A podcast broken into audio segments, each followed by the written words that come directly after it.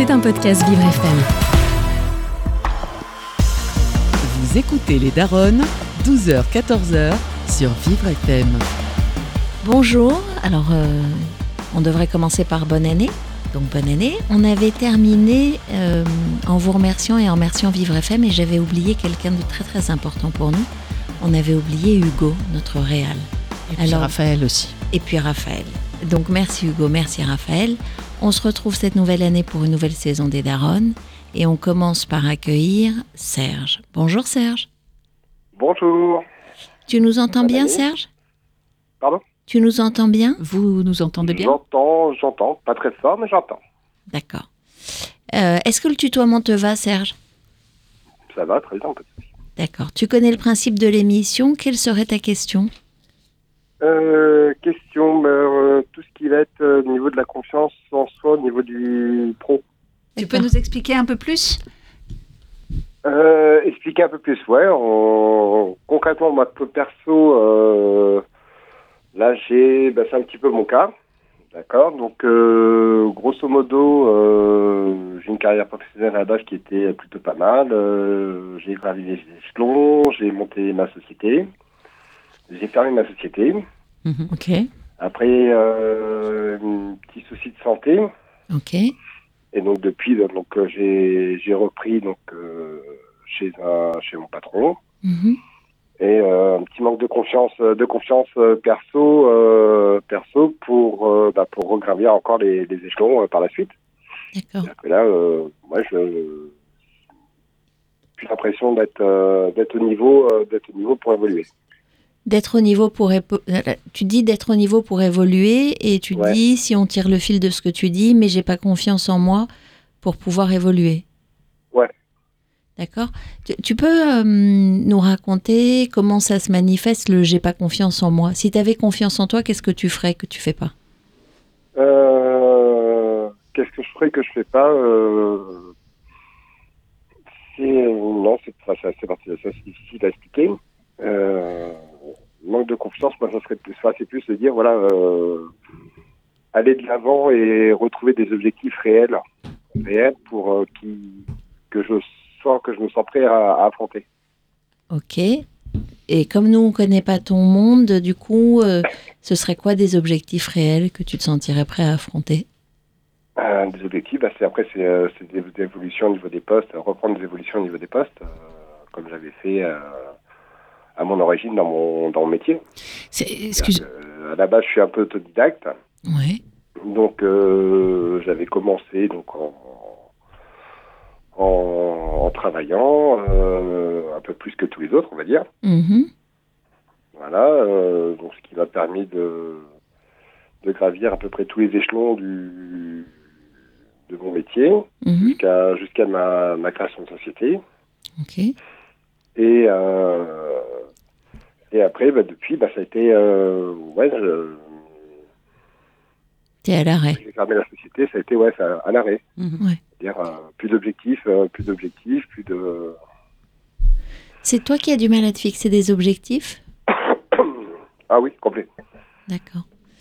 Et du coup, tu Ouais, reprends, tu reprends un métier en tant que salarié et tu as le sentiment qu'en fait, il va falloir que tu refasses tes preuves par rapport à ce, nouvel environnement alors même que tu avais déjà un bon niveau. C'est ça, ta- c'est ça le Euh, sujet? ça c'est... euh, mais après, je pense que c'est plus euh, mon sentiment à moi.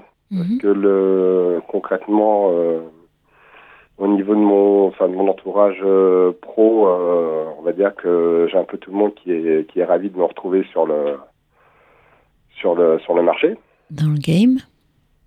Donc euh, donc voilà mais et, et le euh, fait, quand on te dit ça, ça te fait quoi?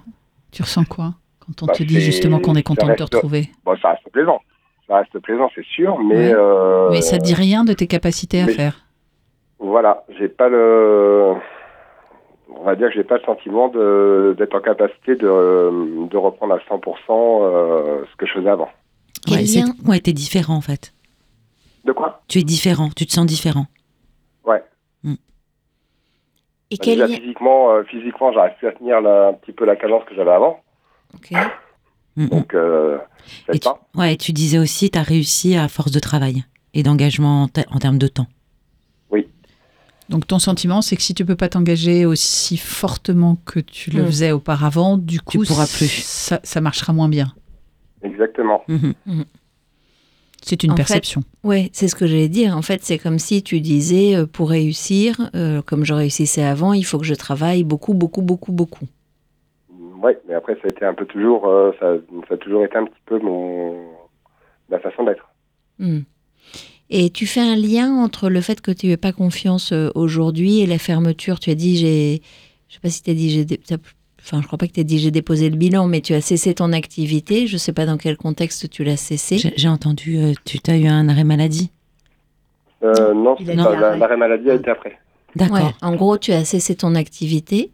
Euh, Quel motif, en fait, euh, pour la cessation d'activité? J'avais pas assez d'activité sur, le, sur la société, donc euh, pas assez de rentabilité. Donc, euh, D'accord. je préfère arrêter que, que, de, que de risquer euh, d'aller dans le mur. Est-ce que ça pourrait être un endroit où tu as perdu un peu de confiance en toi? Oui, c'est- même euh, presque sûr. D'accord. Ok.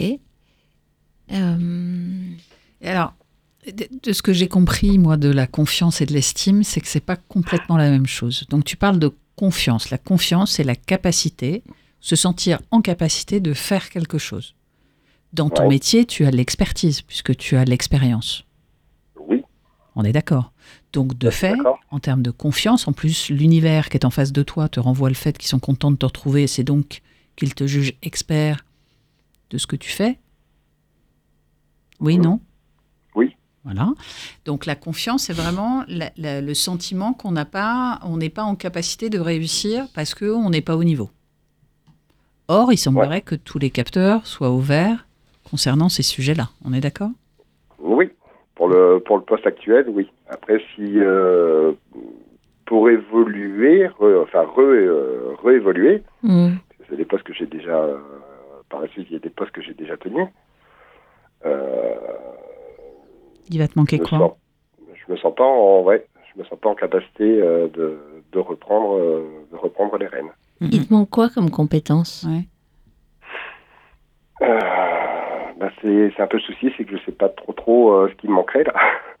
C'est l'envie qui te trop. manquerait, l'envie ou la peur de, de repartir, c'est quoi? Qu'est-ce qui fait que ça te freine? Hmm, Qu'est-ce qui peut me freiner euh, Non, pas le, pas l'envie. C'est euh, non, l'envie non, c'est pas l'envie qui me qui me freinerait. Euh, on irait plus, euh, ouais, peut-être la- l'adaptation parce que le, mine de rien, tous les métiers évoluent Mhm. et, euh, et donc euh, à voir si je suis toujours en phase avec euh, les évolutions qu'il y a eu dans le dans le corps de métier notamment ou en termes de gestion du personnel.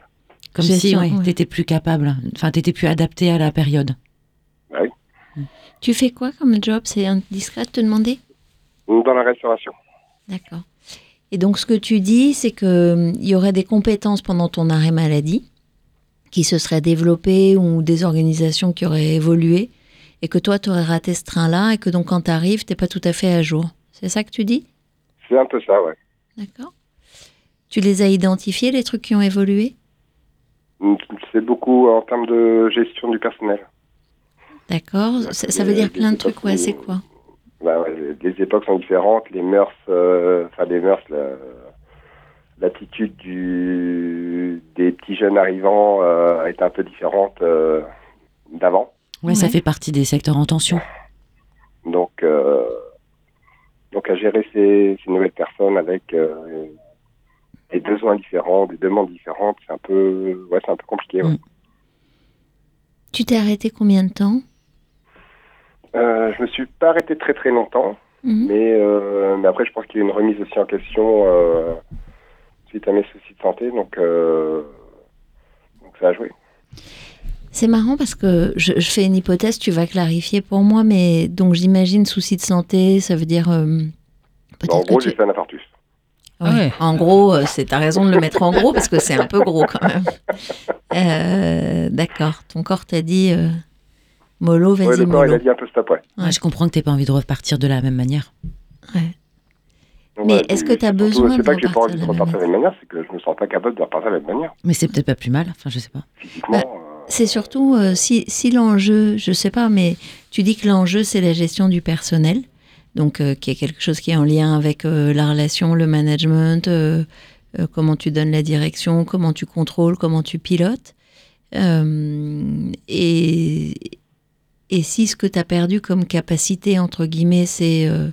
Euh, je- comment je peux dire?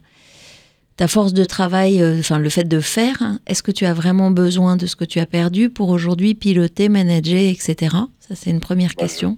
Pour moi, c'est pour moi, c'est nécessaire, ouais. Ah bon, vas-y. c'est nécessaire, ouais. C'est-à-dire euh, quand, enfin après en termes, parce qu'en termes techniques, on va dire sur le terrain, c'est, c'est pas, ça n'a pas trop évolué. Mais par contre, en termes de gestion du personnel, euh, c'est-à-dire motiver ses équipes, leur apprendre, les former, ainsi de suite. Mais ça te prend de l'énergie, mais ça te demande pas de force physique que tu aurais. Non, mais ça prend, bah, par contre, ça prend beaucoup, beaucoup de temps. Hmm, En fait, euh, je, je crois que c'est clair. Tu l'as dit d'ailleurs au démarrage. Tu as dit je suis un autodidacte. Donc j'ai appris. et Tu as dû apprendre en regardant les autres, en testant, en modélisant, etc. Et aujourd'hui, ce que tu dis, c'est que tu dois faire quelque chose qui te nécessiterait d'apprendre autre chose. Et, et- et sur lequel tu as l'air de ne pas te sentir euh, suffisamment euh, nourri ou enrichi sur ce que tu as déjà appris. C'est-à-dire, c'est comme si demain, tu je sais pas, as fait de la guitare, je te demande de faire du violon, euh, on est sur un truc à cordes, mais il y a peut-être des choses à apprendre pour savoir les faire, pour se remettre au goût du jour. C'est ça que tu as l'air de dire. D'accord. Donc ça veut dire que tu devrais te former peut-être. J'ai déjà commencé des, des formations, euh, des formations justement à un peu ce sujet-là. Ouais. Mais euh, bon, c'est pas encore. Euh, bon, j'ai pas trouvé la mise en application encore. D'accord. Et c'est quoi les formations que tu suis, par exemple? Euh, j'ai fait le, fait une formation sur euh, tout ce qui était management, euh, bah, justement avec le, le conflit intergénérationnel. Mhm. Bah, C'est bien ciblé. C'est marrant de démarrer par Donc, conflit. on est en plein dans le, dire dans le sujet qui, Qui te qui me dérange. Ouais. Mais bon, la, la mise en application est pas, est pas évidente. C'est-à-dire? L'application est pas évidente. euh, Ça veut dire quoi C'est pas évident? Euh, ben, on reste, enfin perso, je reste encore bloqué sur euh, ma façon de, de diriger et de, de manager des, des équipes comme je le faisais avant, Mhm. et non pas avec les avec le, les attentes des, de la nouvelle génération euh, qui, euh, qui Ouais. est sur le marché. Et c'est quoi tes attentes à toi? Ouais. Ah, mes attentes à moi, Mm, mm. euh, au niveau du personnel, Non. Tes attentes à toi professionnellement dans, dans le métier que tu vas pratiquer? Euh, bah, mes attentes à moi, c'est euh, c'est faire beaucoup de beaucoup de formations, beaucoup de formations, beaucoup de enfin pour enfin, de former des gens. Ouais. Moi, je, je suis très axé sur la formation de, du personnel, Donc toi, t'aimes bien transmettre. voilà. Mhm. Mais pour transmettre, il faut transmettre les bonnes informations qui sont adaptées aux, à la génération en cours. Euh, Ouais, mais mais il y a quand même des enfin il y a quand même des choses qui sont assez euh, des invariants comme on dit, c'est-à-dire des choses euh, Oh. Qui change pas. qui changent, oui, qui changent Il y a pas. des choses qui changent pas. Après, pour pour que les, les informations soient intégrées, il faut les de la bonne façon. D'accord. Donc ton problème n'est pas un problème d'émission. C'est la pédagogie, c'est la façon. C'est la manière de transmettre qui euh, les informations qui nécessitent une adaptation parce qu'en face la population a changé. C'est ça. Ou d'accepter que ou d'accepter de le faire différemment Ouais. de ce que tu connais parce que tu regardes la population d'en face avec euh, un Angoisse décalage ou avec inquiétude, etc. Avec l'impression que vous êtes dans des mondes différents. Hum, oui. Tu les trouves comment les jeunes? Euh, pas, pas très motivé, on va dire pas, pas motivé. C'est, euh, on est sur, euh, oui, on est vraiment sur deux, deux générations qui sont différentes. Avant le, avant dans la restauration, on, on s'appliquait à 200% dans notre métier. Euh, aujourd'hui, euh, c'est plus le, c'est plus le cas. C'est, on cherche plus le. Après, il fallait pas les week-ends. On savait qu'il n'y avait pas de week-end. On savait qu'il n'y avait pas de beaucoup de contraintes. contraintes. Mais Aujourd'hui, euh, ils, refusent, euh, ils refusent toutes ces contraintes. Donc, Toutes ou certaines avec, euh, Pardon? Toutes ou certaines Est-ce que à leur âge, tu- tu- tu- Pas- si on t'avait eu la possibilité, si on t'avait ouvert la porte du fait de travailler le week-end, c'est voilà, pas tous les week-ends ou machin, est-ce que tu n'aurais pas pris, cette, tu n'aurais pas saisi ce- cette opportunité?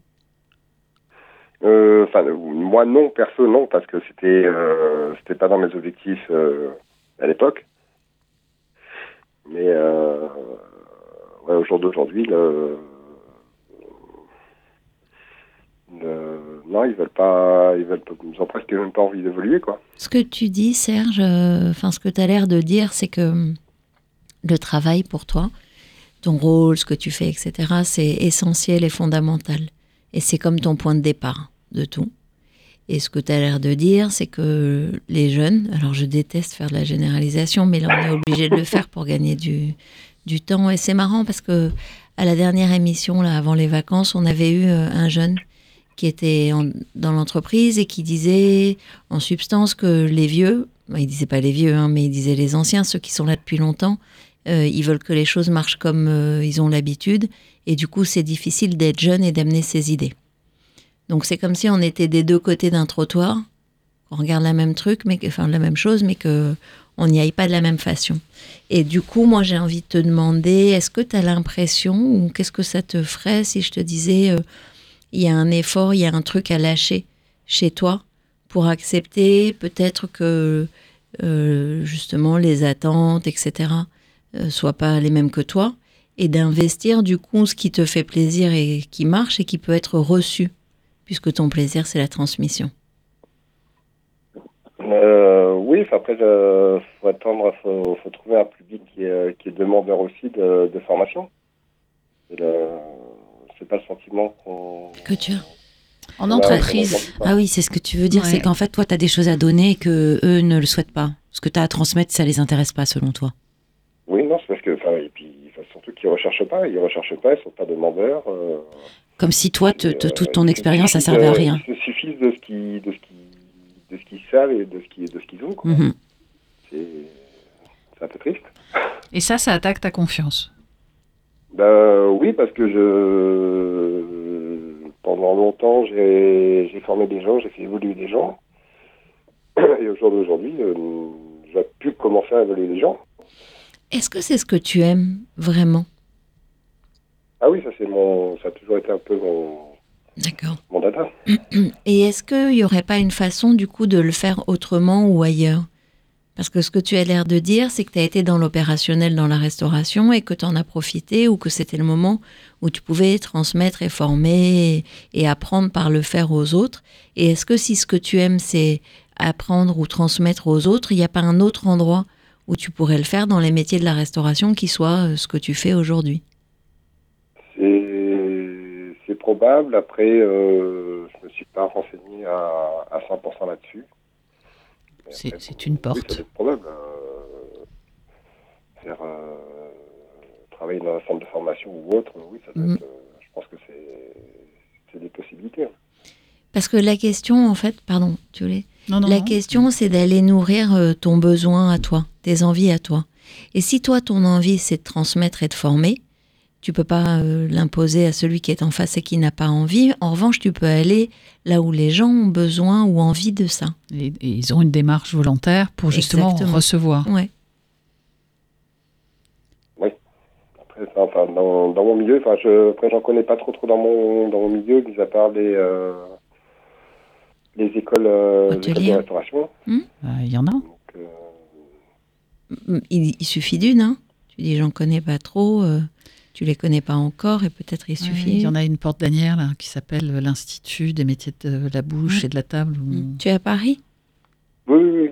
D'accord. En plus, Paris, t'es bien placé. Ouais, hein. il y en a, il y a Ferrandi. Et puis, il y a, oui, il y a Ferrandi. Et puis même, je me disais autre chose, puisque tu as eu des responsabilités, puisque tu as eu ton business, puisque tu as une vraie carrière, il y a peut-être aussi des chaînes de euh, restauration, enfin des, des grosses enseignes, qui ont leur propre centre de formation pour euh, euh, faire Ouais. monter en compétence leur personnel, dans lesquels tu pourrais intervenir.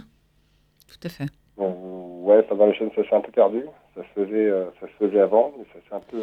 Alors la loi, la loi sur, euh, sur l'apprentissage et tout ça ayant évolué, aujourd'hui les entreprises peuvent euh, bénéficier de certaines taxes d'apprentissage en créant des académies à l'intérieur euh, des entreprises. Donc, euh, des, des, chaînes comme Accor, euh, enfin, je ne sais pas s'ils ont des restaurants, ou, mais ça peut être, ça peut être pas mal, ouais, d'étudier cette piste-là. Je trouve ça très, très intéressant. Ce que tu peux pas faire effectivement auprès de gens qui ne le souhaitent pas.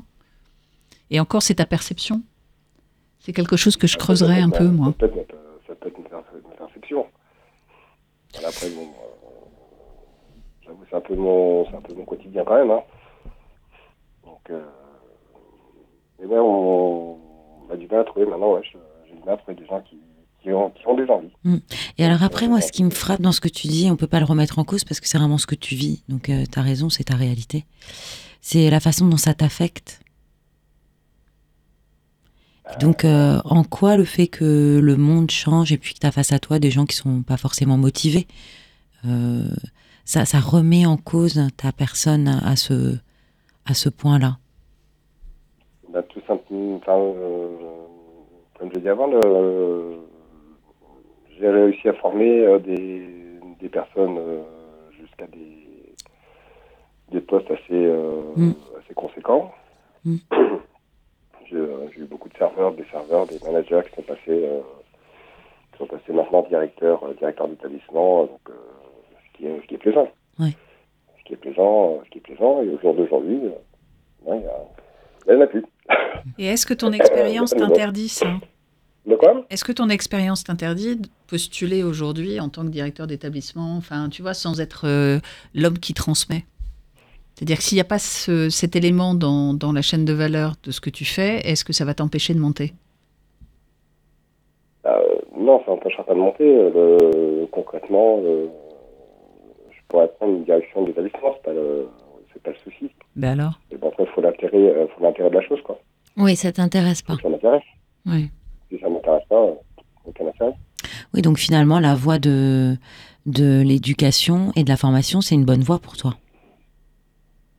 Oui, c'est, moi, c'est quelque chose qui m'intéresse. Mm -hmm. que ça serait, euh, c'est une, c'est une idée. Et ça, ça te redonnerait la confiance en toi? Ça, ça pourrait. Ouais. Ça pourrait, je, après, je. C'est vrai que j'ai besoin de voir le, on va dire, le, le résultat, là, souvent. Mmh. J'ai besoin un peu de, de, voir le résultat, ça m'intéresse toujours. Donc. Euh, bah, c'est déjà une jolie piste. Après, je n'ai pas exploré le, bon, le, sujet de la formation pure et dure, euh, je ne l'ai pas encore exploré. Euh, alors, si je peux m'en convertir, grosso modo.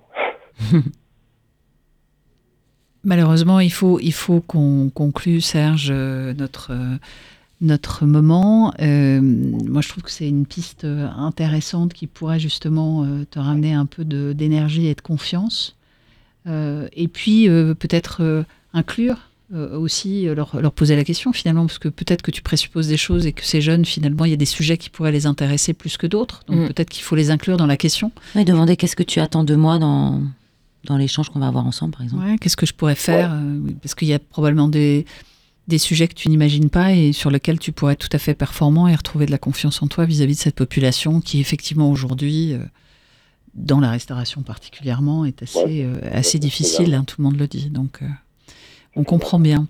Mais écoute, ce qu'on qu t'invite à faire, c'est réfléchir à cette piste qui... qui qui est arrivé, qui est né euh, dans cet échange, et puis de venir nous raconter dans quelques temps un petit peu comment, comment tu te sens, comment tu as évolué sur le sujet. D'accord. Mais merci, merci, merci beaucoup. Merci. À très bientôt. Serge, à bientôt. Au revoir. Au revoir.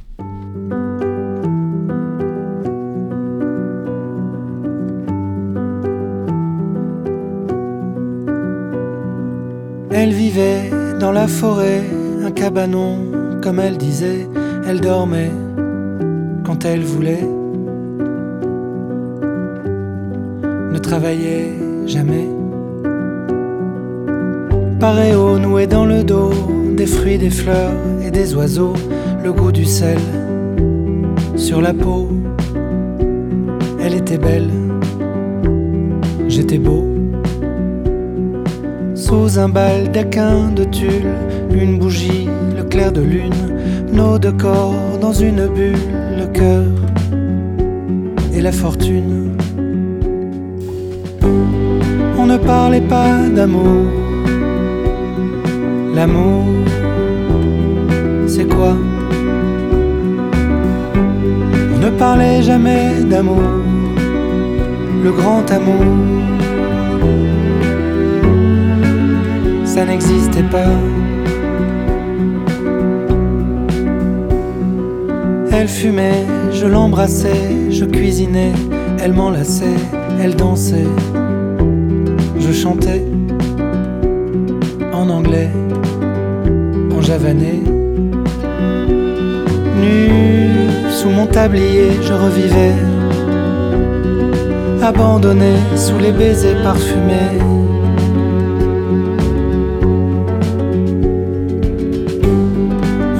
Parlait pas d'amour. L'amour, c'est quoi? Ne parlait jamais d'amour, le grand amour,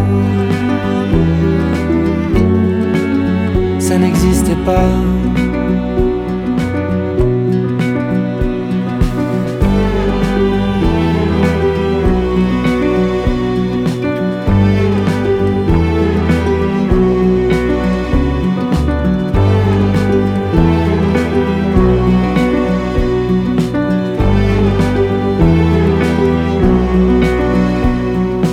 C'était l'amour, je m'y connais. Jusqu'à ce jour de fin juillet, elle souriait, mais je devinais, le vent avait tourné. Affolé par l'épouvantail de quelle erreur monumentale, l'amour, le vrai, le beau, c'était barré au galop.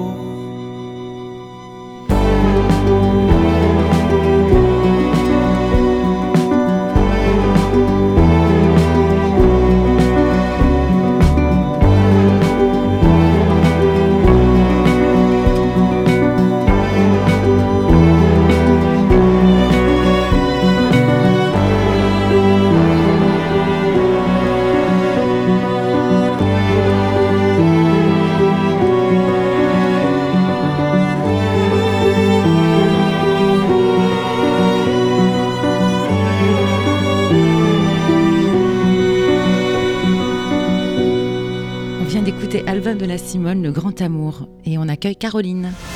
12h, 14h, les Daronnes vous accompagnent sur Vivre FM. Bonjour Caroline. Bonjour. Bonjour Caroline. Bonjour.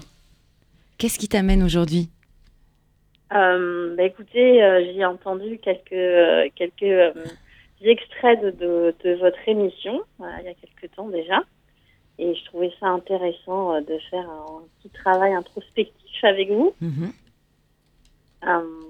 Donc, euh, bah voilà, donc c'était ça le sujet, et de savoir effectivement, là, le premier travail introspectif, c'était de savoir sur quel travail introspectif j'allais faire. Euh, Ça, vaste voilà. question. Il faut savoir, effectivement.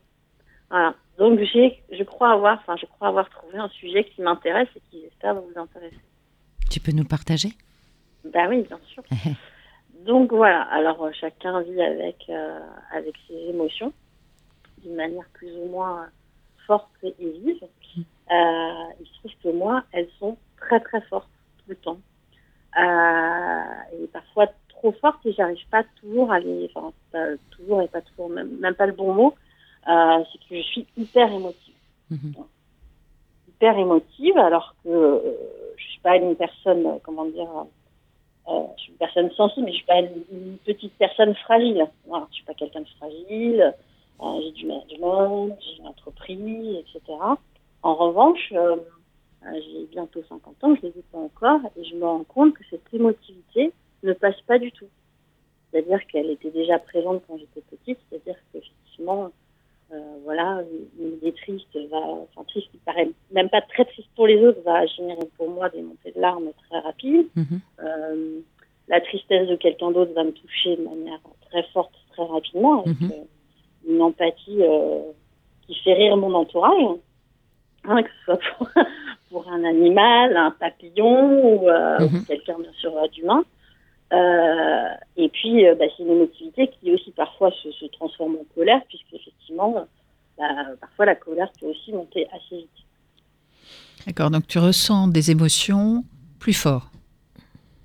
Bah, en tout cas, moi, j'ai l'impression qu'elles sont plus fortes et qu'elles sont très rapides. En fait. D'accord.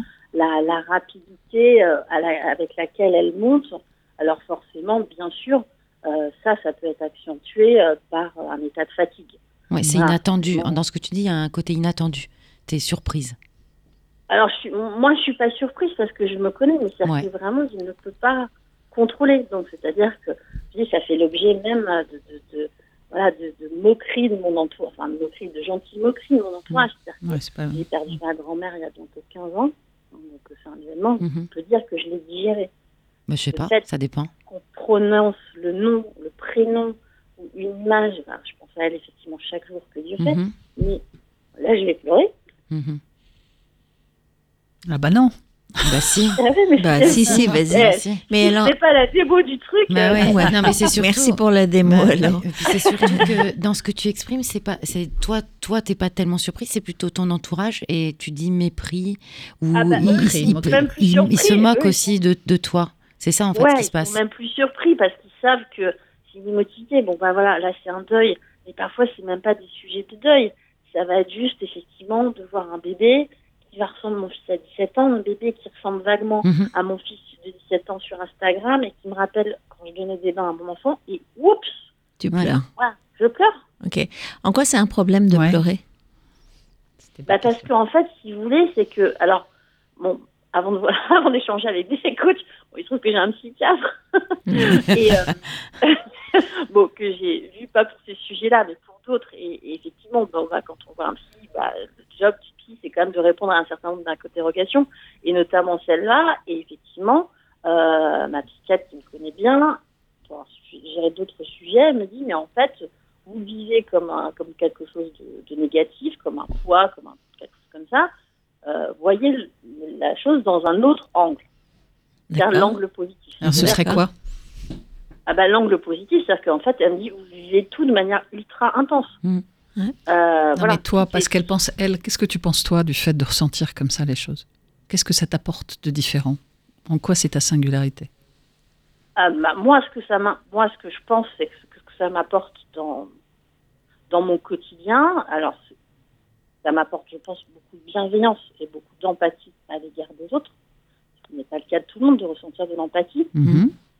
et euh, et que l'empathie ou la bienveillance va permettre, je pense, euh, de quand même de créer des relations avec les autres qui sont euh, certainement beaucoup plus euh, rapides et sincères. C'est-à-dire que je peux avoir de l'empathie même pour quelqu'un que je connais pas. Donc une qualité du lien, ça t'apporte une qualité de lien, une qualité de communication dans ton quotidien. Voilà. Mhm. Donc, pour mon travail, qui est un travail euh, beaucoup lié euh, à l'univers de la communication et du réseau, c'est quelque chose qui est positif. C'est précieux. Hmm. Je sais pas si c'est précieux, mais en tout cas, je sais que c'est, enfin, je pense que c'est positif parce qu'effectivement, voilà, j'ai monté dans mon entreprise, après, euh, voilà, un métier dans des grandes boîtes, et puis finalement, je me suis rendu compte que les gens que j'avais rencontrés dans mon métier, dans ma grande boîte d'avant, alors que je suis toute petite aujourd'hui par rapport au grand groupe que je représentais, bah, ce lien, en fait, n'a pas été rompu. Euh, parce que certainement, j'avais créé cette qualité de Donc ça, c'est positif. C'est bien, ouais.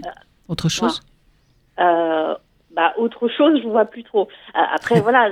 euh, Après, l'autre chose, c'est qu'effectivement, bah, ça c'est le côté positif, le côté de l'implication, de jamais faire quelque chose de manière euh, dilettante. Parce que, en fait, euh, la sensibilité, ça génère une implication professionnelle dans l'organisation de tout. Enfin, ça fait que, euh, voilà. Une forme d'authenticité aussi, peut-être, euh, le, le- le fait d'être spontané. C'est. Oui, mais dans un monde où tout est fake. dans un monde un peu justement où l'authenticité est pas la plus euh, bienvenue, que ce soit, euh, soit par rapport à quand on voit ce qui se passe sur les réseaux sociaux, etc. Même si ça change un peu.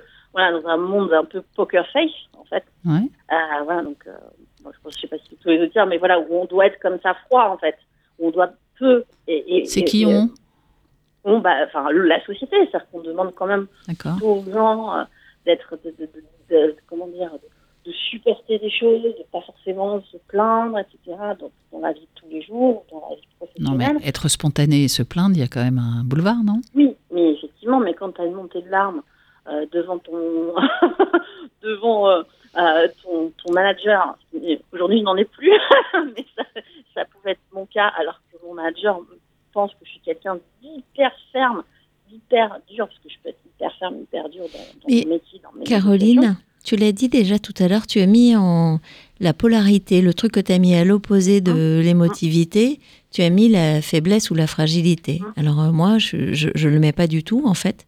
Euh, le contraire de l'émotion, euh, enfin de l'absence d'émotion, c'est pas faiblesse ou fragilité.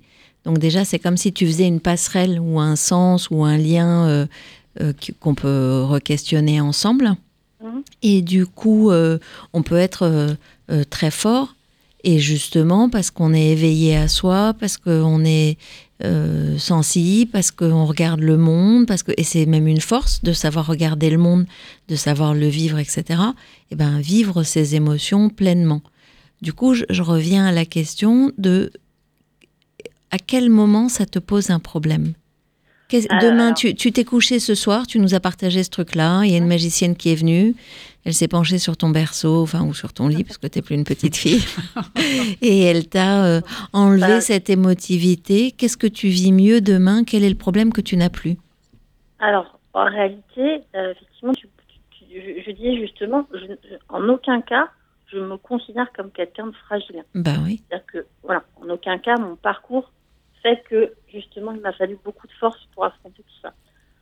Le, poids que ça représente aujourd'hui par rapport aux avantages que j'ai vus en, en discutant aussi avec son entourage, parce que quand on vit ça de manière intérieure, comme ça, cette hyper émotivité, effectivement, le premier prisme qu'on peut avoir, c'est de dire, wow, quand même, tu peux, tu peux te contrôler. Alors, effectivement, j'ai compris qu'effectivement, ça devenait, enfin, qu'on pouvait voir, comme, comme vous le soulignez là, voilà, des choses positives. Le, le point négatif aujourd'hui, c'est que ces choses-là deviennent encore plus fortes qu'avant.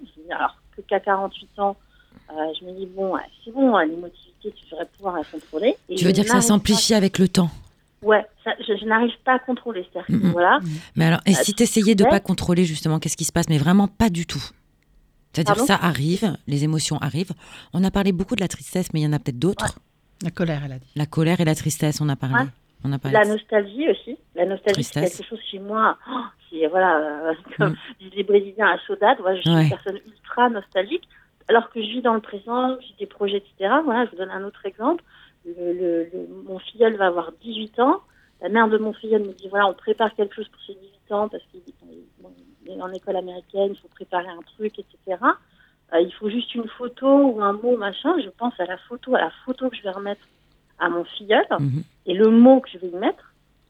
Et dans la, dans la, je dis, mais c'est en une demi-seconde, les larmes montent aux yeux. Alors Mhm. qu'il n'y a rien, potentiellement, il n'y a rien de triste.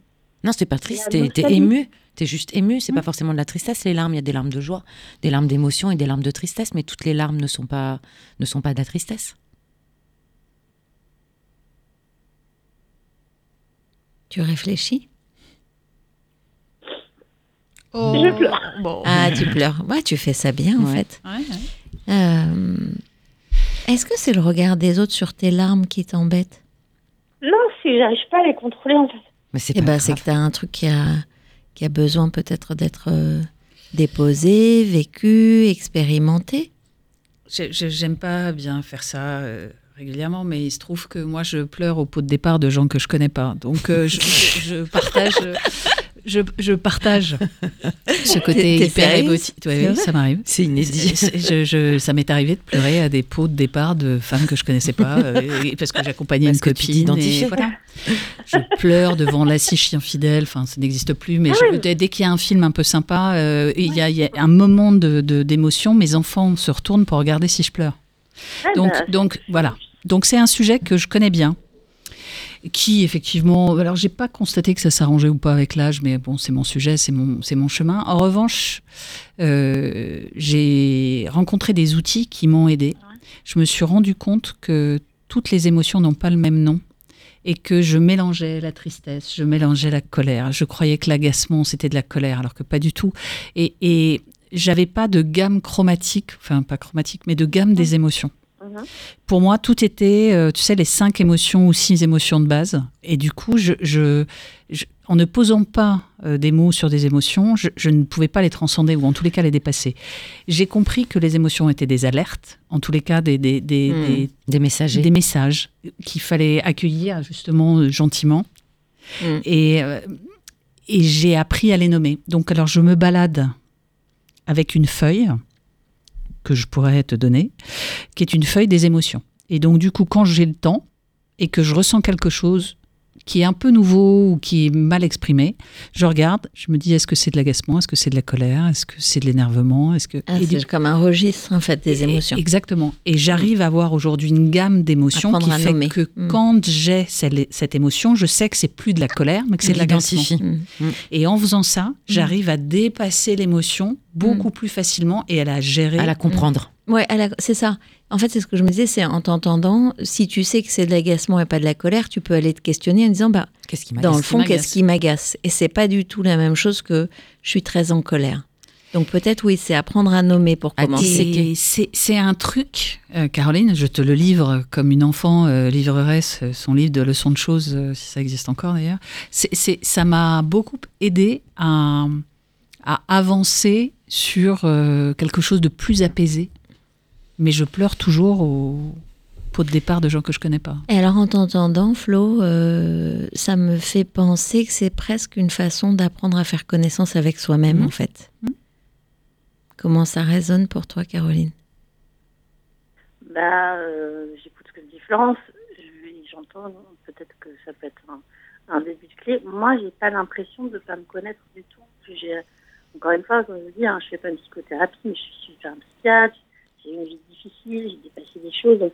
Et en fait, j'ai pas l'impression de pas me connaître. Je sais pourquoi je pleure quand j'imagine la photo que je vais mettre à mon fiole. Et alors pourquoi, Dis-nous. C'est la nostalgie. La nostalgie, de quoi La nostalgie de quoi Mais de, de leur. Je vais repleurer. c'est pas grave, c'est pas grave. Je pleure avec toi bientôt. C'est pas grave. Tu peux pleurer la nostalgie de leur enfance, du mhm. temps qui passe, tout ça. De la vie, en fait. La nostalgie de la vie, et derrière la nostalgie de la vie, qu'est-ce qui te fait pleurer encore Ce qui n'existe plus, et, et qu'est-ce qui te fait pleurer? Ce qui n'existe plus, ce qui, ce qui va plus exister, la mort, la fin. Hmm. Tu vois, c'est-à-dire qu'en mhm. une photo, j'ai toutes ces images en accéléré. Mhm. Ce qui t'empêche, ouais. Que j'ai même pas sous la main, pour te dire, la photo, je ne l'ai pas sous la main. Je sais la photo que je vais mettre dans l'enveloppe, dans la mhm. grande enveloppe de départ euh, dans la vie de mon, de mon filleul euh, dans son école américaine. Bon, les Américains font des trucs comme ça, grandiloquents. Euh, voilà, j'ai juste imaginé la photo et le mot que j'allais y poser. Mhm. Et je suis avec mon conjoint et je pleure et je rigole. C'est pas possible. Donc, euh, la grande. voilà, donc, bien sûr, j'ai tout un tas de, de petits pseudos qui me sont attribués liés à, à cette à cette hyper émotivité. Voilà. Et est-ce que tu pleures aussi euh, dans le moment présent? C'est-à-dire, je dis des conneries, mais ton conjoint, tu viens de parler de ton conjoint ou tu as parlé de tes enfants, ton conjoint qui te dit je t'aime, est-ce que tu pleures? Du tout. Ah, voilà. Donc il y a quelque chose, parce que euh, Delphine disait nostalgie, tu l'as beaucoup dit, euh, tu, voilà, tu parles de la fin à venir, etc. En gros, ce qu'on comprend, c'est que dans le passé ou dans le futur, tu as l'impression de perdre quelque chose. Euh, en tout cas, ça vient travailler quelque chose. Qu'en revanche, quand tu es dans le présent, les choses se passent un peu différemment. Ouais, même, même les choses très très difficiles qu'il faut affronter. Oui. Tu pleures pas. Les deuils, au moment où les deuils arrivent, le mm. où il arrive, je pleure pas. En revanche, tu mets des, des, des, années à le faire, le deuil, voire tu ne le fais pas. Exactement. Ouais. Moi, je pleure pas aux, aux enterrements. Je sais pas. Non, mais tu rigoles, mais je, je ne sais pas pleurer. Ah, je ne sais pas pleurer pour les choses graves et je pleure pour des choses qui n'ont pas. ça a un nom, c'est de l'hyper-émotivité. Tu as mis le doigt dessus, c'est comme ça que ça s'appelle. Et les outils qui sont à notre disposition sont des outils qui nous permettent de, de savoir exactement quel est le type d'alerte qu'on a et à quoi ça correspond pour essayer de dépasser ce truc-là. Et du coup, ouais, et du coup, moi, j'ai envie aussi à tester le, le, le moment présent. C'est-à-dire, euh, puisque l'endroit où tu ne pleures pas, si tu ne veux pas pleurer, c'est quand tu es dans le, la seconde ou la minute, et euh, eh ben de ne pas aller revisiter le passé ou de ne pas envisager l'avenir, l'avenir pardon, sur lequel tu n'as ni prise, ni connaissance, ni contrôle, et de te refocaliser sur ce que tu es en train de vivre là. Qu'est-ce que je suis en train de vivre là? Bien sûr. Alors après, ça, ça peut m'arriver aussi au moment présent, bien sûr. Ah, tu me rassures. Bien sûr, oui, bien sûr. Mais je veux dire, moi, en fait, moins. Mhm. Mais bien sûr que ça, bien sûr que le moment, bah, comme Florence, voilà, quelque chose qui va arriver de manière présente à, à une amie, voilà, m'annonce quelque chose qu'elle traverse qui est difficile. À un moment présent, bah oui, je vais partager sa, sa, sa, sa- sa douleur, en fait. Voilà. Après, voilà, le, le sujet, effectivement, c'était de cet appel, de cet échange avec vous, c'était effectivement, est-ce qu'il y a des outils. Dans- On a parlé d'un. Euh, et voilà, et c'est surtout, effectivement, combien ça devient encombrant. Euh, Mais- Même, je regarde, voilà, pareil, je regarde un Il y a film. une, Il y, a, euh, il y a un sujet d'acceptation en fait. Euh, Je, je sais pas. Moi, j'ai trouvé la sérénité. Je vais, alors peut-être que c'est les outils qui m'ont aidé avec cette gamme euh, des émotions, mais il y a quelque chose de l'ordre de l'acceptation. En fait, je suis comme ça. Je, je pleure quand je vois des choses que les gens ne voient pas. Je ressens des choses que les gens ne ressentent pas parce que j'ai été construite comme ça. Est-ce que ça fait de moi quelqu'un de moins bien, de moins respectable? Non, je suis comme ça. Et le fait de l'avoir accepté, mais je suis mais totale détente sur ces sujets quoi. Et quand mon mec se retourne parce que je pleure devant chez quelle je- chez comédie La scie, t'as dit? Voilà. Non, enfin la scie ça existe plus, mais Il regarde là, pas la il, scie. il- il- il me, taquine, il se Les retourne. dessins animés, ça me fait pleurer. Bah, Ah bah non, il y a des dessins animés hyper tristes. hein. Exactement. Mais, mais tu vois, c'est, c'est- est-ce que c'est grave? En fait, non. Et Non, mais l'appel, c'était pas dire que c'est grave. L'appel, c'est dire non, c'est pénible. qu'est-ce qui peut me permettre quand même que ce truc que je- j'ai l'impression qui prend encore plus de poids en vieillissant, Mhm. alors qu'on peut se dire qu'il y a plein de choses qu'on est censé mieux gérer. En- Moi, j'ai une hypothèse. ouais. hein. Je, je trouve qu'on ne gère pas les émotions. Ouais. On les vit Ça, Oui, parce qu'en les gérant, en fait, tu vas les mettre à. C'est comme une digue pour moi. Tu vas mettre une digue et puis finalement, ce sera plus fort. Et si tu ne l'entends pas, j'ai le sentiment qu'elle se fait encore plus, plus forte. Donc l'idée de Florence, c'est la proposition de la regarder, cette émotion qui arrive, euh, de l'analyser, de la comprendre, de te dire, tiens, euh, voilà, qu'est-ce qui fait que je pleure là, à cet instant-là? C'est parce que euh, euh, c'est hum, de voir euh, que mon neveu va grandir, de voir que moi j'ai plus cette jeunesse que j'avais, de voir, euh, voilà, etc. Et de, de l'accepter, de dire tiens, mais en fait, j'ai un sujet là-dessus en ce moment. Finalement, c'est peut-être vieillir ou le pas vers la mort, je dis n'importe quoi, hein, Hein euh, qui, qui m'angoisse. Eh ben, c'est pas la même chose. Parce que à ce moment-là, tu vas pouvoir réfléchir à ça, à ce, à ce deuil que tu as à faire finalement de, de la vie qui passe. Et, et là-dessus, tu n'as pas tellement le choix que de l'accepter. Et finalement, t'as- ton émotion va être un message pour toi. C'est pas une, c'est pas les émotions en général, c'est cette émotion-là. Donc c'est vrai que le travail de les disséquer, de les regarder, de savoir pourquoi, qu'est-ce qui se passe en toi, où ça se situe, ça prend un petit peu de temps, mais déjà, en règle générale, ça te, ça te permet de redescendre un peu en pression. Et une fois que tu as mis en place cette euh, hygiène de l'analyse de l'émotion comme un filtre, tu le feras de manière un petit peu plus spontanée. Et ça redescendra euh, plus automatiquement et tu sauras ranger les émotions, pardon pour le mot ranger, mais en tout cas les ranger, les organiser et donc non pas les maîtriser mais les comprendre. Et ça les fera redescendre parce que vouloir les maîtriser, euh, souhaiter et imaginer que tu vas pouvoir les contenir, elles, elles vont devenir de plus en plus grosses. Oui, c'est comme un ballon euh, que tu voudrais faire, euh, Mm. que tu pousserais euh, au fond de la piscine. Dès que tu relâches le Mm. truc, il te revient dans la figure. Et ces, ces émotions, c'est un- c'est un messager, donc c'est super, elles te disent quelque chose. Et, et si tu l'écoutes, elles se feront plus calmes. Si tu n'écoutes pas cette chose, si tu n'écoutes pas ce message, il, il ne fera que crier, elles, elles Mhm. seront de plus en plus importantes et présentes. Alors c'est peut-être ça d'ailleurs la réponse quand tu disais je sais pas si en vieillissant c'est un rapport etc. C'est peut-être que moins tu les écoutes et plus ça grossit Euh, et c'est peut-être ça que tu expérimentes. Ouais, je sais, ça, sincèrement, je sais pas. Après, euh, pour, pour reprendre le point, c'est-à-dire qu'elles sont très rapides, hein, en fait. C'est pas, ça va pas me mettre, ça va pas me pendant trois jours. C'est que l'émotion arrive, voilà, elle arrive très vite. Je lui dis, si effectivement j'ai quelqu'un en face de moi, de mon entourage, en face de moi, ça rigole. Je dis, bon, bah merci, super, t'as rigolé, ça t'a fait du bien. Euh, voilà, et après, ça redescend, en fait. Ouais, mais enfin, il y a un truc que je comprends, c'est que euh, quand moi je te dis que je pleure au, Hein au pot de départ de gens que je connais pas, Ah. euh, cette émotion-là, quand elle arrive, si tu veux, je, un, je la contrôle pas, et, et deux, c'est effectivement, c'est assez curieux parce que ça n'a aucune raison d'être. mais quand tu, mais tu vois, au départ, c'est ce que je pensais. Je disais, ouais, bon, je suis trop Ah, émotive, machin, etc. Ça me touche, machin. Et en fait, juste, ça me, ça me renvoie à quelque chose chez moi qui gratte, quoi. Bah, ton pot de départ. Bah, euh, J'en ai jamais eu. Voilà. Bah, c'est ça. C'est ça. Mais, mais, mais je, je. Non, mais je- Et donc c'est intéressant à aller questionner vois, quand même. Et, et aller demander pourquoi ça me touche. Enfin, Ouais. ce qui me touchait, c'était le, le- en fait la joie de cette femme d'être célébrée. Je trouvais ça beau. Et du coup, j'ai Ah ouais. pleuré pour la beauté du truc. Ouais. Voilà. Bon.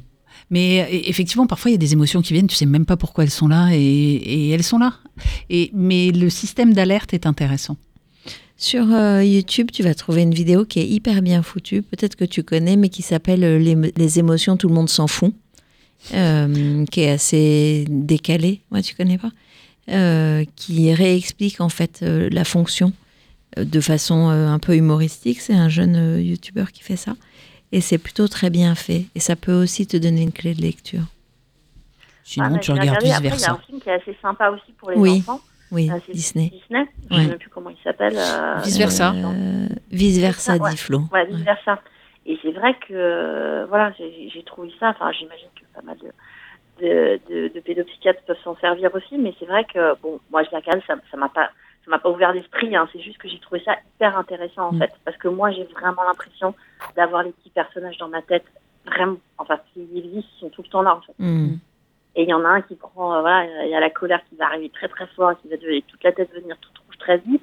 Euh, la tristesse, bon, elle est plus là que la colère. hein. C'est- voilà, et pareil, elle m'envahit. Sauf que souvent, c'est une émotion raquette, la tristesse.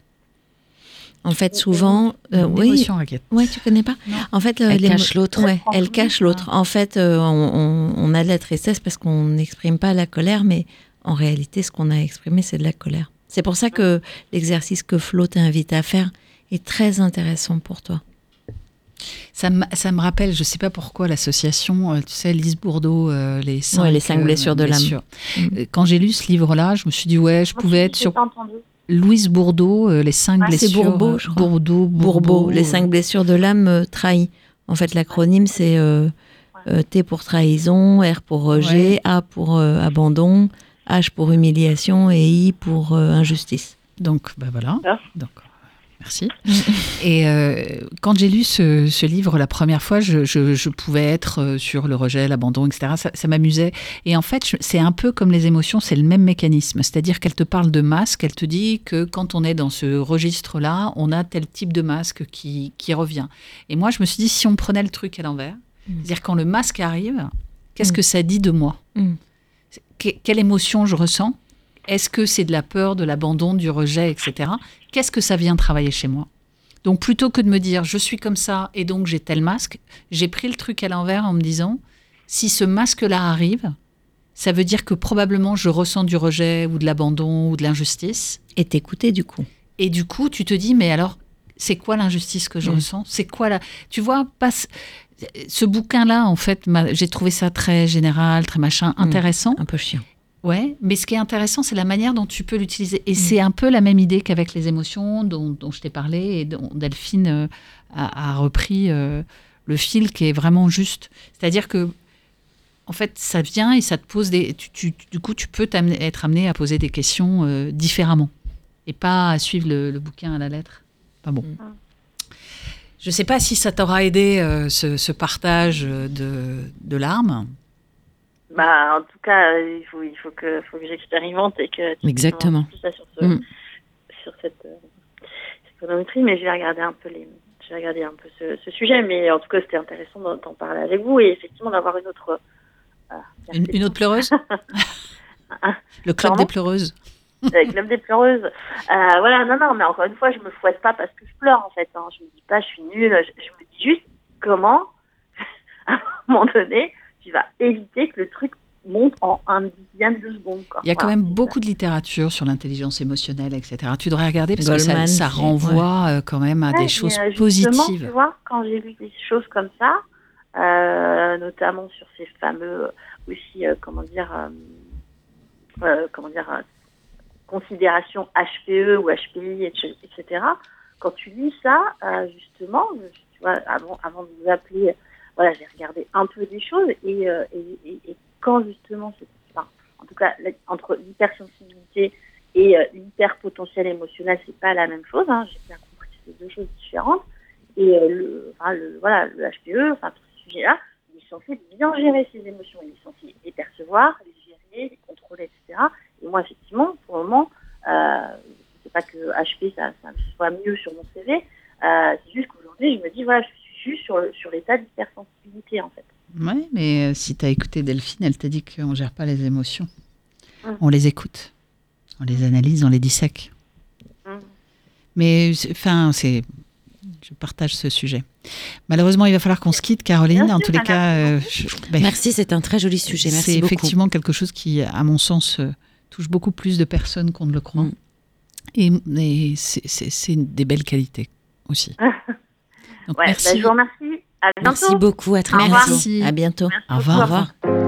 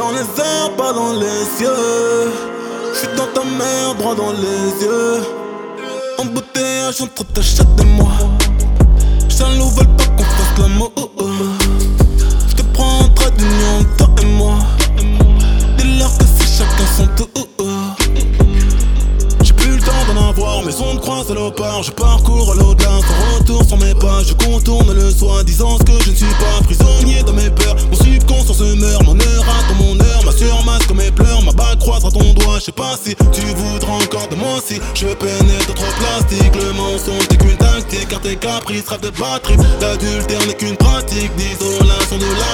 L'amour est un alambic, filtrant tous les non-dits. Solitaire, rien, solitaire, rien. Ils disent tous qu'il y a de la maillosphère, maillosphère, maillosphère. Mais nique sa mère, je fais ce que je veux.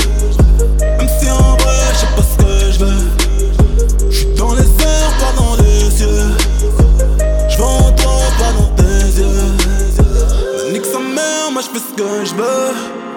Même si en vrai, je sais pas ce que je veux. Je suis dans les airs, pas dans les cieux.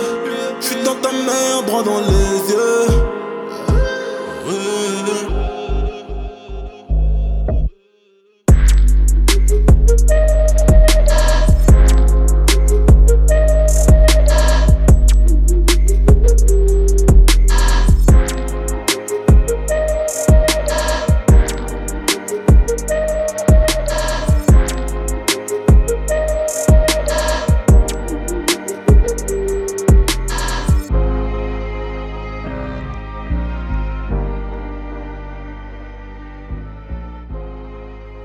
Vient d'écouter Damso Solitairien. C'est sympathique comme euh, musique de bonne année pour commencer l'année. Moi, je trouve c'est un bon message. Et on va accueillir euh, Anne. 12h, 14h, les Daronnes vous accompagnent sur Vivre FM. Bonjour Anne. Bonjour. Bonne Bonjour. année. On te dit euh, bonne année, euh, euh, parce que franchement, la Damso, euh, solitarien, mais quelle horreur. Solitaire Ben, solitairien, on n'est pas seul sur la Terre. Ouais, les goûts et les couleurs. C'est gentil, contente d'être avec vous en tout cas aujourd'hui. Eh bah, pas autant que nous. Donc, euh, on, on t'a tutoyé, pardon, euh, parce qu'on a l'habitude de tutoyer, mais on peut revenir à un vous tout C'est à très fait. bien. C'est très bien. Non, merci, oui. merci. Alors, qu'est-ce qui t'amène aujourd'hui, Anne? Alors moi, je me pose une question. En fait, je suis euh, sursollicitée euh, par euh, ma famille, mes amis, mon fils. Et euh, ça fait des années, en fait, que dans ma vie professionnelle et dans ma vie personnelle, euh, je me retrouve dans des situations euh, à regret. Et, et je me rends compte que j'ai du mal à formuler un refus ou à décliner une invitation ou une demande. Et je me demandais s'il y avait des techniques Ah oui. pour, pour pouvoir dire non et, euh, et comment bah, affirmer en fait euh, la, le, le- le- le fait de, de ne pas vouloir m'engager euh, dans telle ou telle situation. Hmm Bah, dire On va- non. Ouais, non, mais enfin, on va te partager des techniques parce qu'effectivement, il y, en a. La question, parce que tu es Anne et que, et que c'est différent si je suis euh, Albert, euh, Marie, enfin bon, peu importe. La, la question, c'est qu'est-ce que ça te coûte à toi quand tu dois dire non? C'est c'est comme si c'est difficile de répondre à cette question parce que je, en fait, j'ai du mal à dire non. Donc, je ne sais même pas ce que ça me coûte. J'ai l'impression peut-être euh, de le vivre comme, euh, je sais pas, soit un manque de politesse, soit un manque de loyauté. Ouais, je pense, je pense que je dois mettre de l'affect dedans et Mhm. que je dois me dire que euh, je me sens, je me sens euh, obligée en fait de dire oui. Sinon, t'es méchante, sinon, t'es pas juste, sinon, t'es pas. Sinon, t'es pas quoi? Bah, certainement euh, pas loyal, pas serviable, pas agréable. Mhm. Ça dépend de la demande. Oui, D'accord. Et qu'est-ce qui se passe si t'es pas serviable, loyal et agréable? C'est une question. Euh, c'est comme si je me l'autorisais pas. Et qu'est-ce qui se passe On imagine t'es pas serviable, ni loyal. Qu'est-ce que tu risques? De froisser la personne en face, Mhm. de froisser mon interlocuteur ou de perdre peut-être son, son estime, son amitié, Donc, on t'aimerait moins. peut-être. Et c'est important pour toi d'être aimé euh, de tout le monde? Ou en tous les cas, que Ouais. les gens aient une bonne opinion de toi au global Euh, bah, je dirais les gens, c'est plutôt mes proches, du coup. Ça me fait réaliser, ou le travail, mais ça, c'est un autre contexte. Mais, euh, mais du coup, je me rends compte que euh, plus les personnes sont proches en vous écoutant, plus, plus ça m'est difficile de dire non. Et eux, ils te disent. Pardon. C'est peut-être plus facile avec un inconnu qu'avec qu'avec quelqu'un de, de, de proche. Et si on passe du côté de tes proches, eux, ils te disent oui à tout? Non. Ah bon? Ça leur arrive de te dire non? Oui. et, et tu ressens quoi quand ils te disent non? Tu les trouves déloyaux, euh, pas sympas? Froissant Pas du tout. En quoi tu es différente d'eux? Euh, je sais pas. Je sais pas en fait si c'est une attente euh, que je que que, que, que je me mets à moi-même ou si c'est ce que je projette des attentes des autres vis-à-vis de moi, je sais pas. Tu disais non quand tu étais petite Je dis non non, je disais toujours oui. D'accord. Et si tu... Pardon. Non, non, vas-y, vas-y, Flo. Non, non, je me demandais si, si le oui était récompensé. Euh, c'est une bonne question. Tu vois Dans, dans mon enfance Oui. je- je- J'ai du mal à m'en souvenir. Par contre, euh, j'ai j'ai, euh, grandi certainement avec l'idée que quand on donne, on reçoit. Mhm. Mais et du coup, peut-être que ça favorise le oui. Le oui à tout. Hmm. En Donc gros, pour recevoir, je dois dire oui. C'est ça. À C'est-à-dire, tout. c'est- pas j'ai peur qu'on m'aime moins, c'est j'ai peur de pas avoir en retour quand moi je demanderai quelque chose. Ben, je sais pas forcément de la réciprocité euh, par rapport à un individu parce que j'ai plus le côté euh, euh, tu donnes, mais ça peut être à une personne A ou B dans la vie et tu reçois, la vie te le rend. Mais c'est pas forcément la même personne qui va te le D'accord. rendre. Ok. Donc ça, c'est ta croyance. Mm. Et donc qui te, qui te met aujourd'hui dans une situation où tu dis oui à... Est-ce qu'on peut dire que tu dis oui à tout, toutes les sollicitations? Euh, plus maintenant, Ouais. euh, de moins en moins. Dans ma vie personnelle, j'ai encore beaucoup de mal. Dans ma vie professionnelle, en revanche, euh, j'arrive à dire non. maintenant. Et tu peux, tu, tu peux nous dire euh, qu'est-ce qui a changé dans ta vie professionnelle pour que tu arrives à dire non? J'ai rencontré une, euh, j'ai rencontré ben, un interlocuteur professionnel il y a de ça à peu près sept ans, qui, euh, bah, qui faisait partie d'un écosystème qui me demandait beaucoup. Et, euh, et du coup, bah, j'aidais à droite, j'aidais à gauche, mais sur, euh, sur finalement des missions euh, qui, qui étaient hors de mon périmètre, non rémunérées, et qui me prenaient quand même beaucoup de temps. Et un jour, cette même personne qui, pour le coup, me sollicitait, me demandait de l'aide, euh, m'a dit Lucie, tu devrais apprendre à dire non. Et là, j'ai eu conscience, effectivement, que euh, bah, j'étais sursollicitée, que j'avais pas forcément, je faisais des choses dont j'avais pas forcément envie, Mhm. mais euh, par peur de dire non. Et Donc tu vois. Anne, t'as progressé quand même sur un truc, c'est que on te l'a dit il y a quelques années, et là maintenant tu te le dis. Donc c'est déjà en chemin. Tu te le dis toi sur j'ai commencé à poser des limites. En fait, c'est comme si tu avais mis des limites, des frontières, euh, comme si tu t'aimais un peu mieux. Mais j'arrive pas à le formuler. J'arrive pas à formuler le nom. J'ai tendance à trouver euh, des, des techniques euh, échappatoires, par Ouais. exemple euh, euh, dans, dans, dans le travail. C'est-à-dire que c'est c'est très rare que, que je dise non. Soit je vais euh, émettre des arguments qui vont euh, amener mon interlocuteur à changer de, de position. Soit je vais même éventuellement sur des cas où il n'y a pas d'issue et sur des choses que je voudrais vraiment, vraiment pas faire, je vais dire oui et ensuite je ne vais pas faire. En Je fait, c'est n'arrive- des je stratégies. n'arrive- Ouais, Ouais. tu fais des stratégies. euh, D'évitement. Mais en, en réalité, quand tu, quand tu fais pas, tu, tu dis comme non, c'est ta façon de dire Ouais. non. Ouais. Sauf qu'il y a peut-être un coup euh, pour l'image de soi qui est pas Ouais. bon derrière. C'est-à-dire, euh, j'avais dit que je ferais, je fais pas, euh, je vais passer pour la fille pas fiable ou un truc comme ça. Alors que si j'avais dit dès le début, ça va pas être possible pour moi.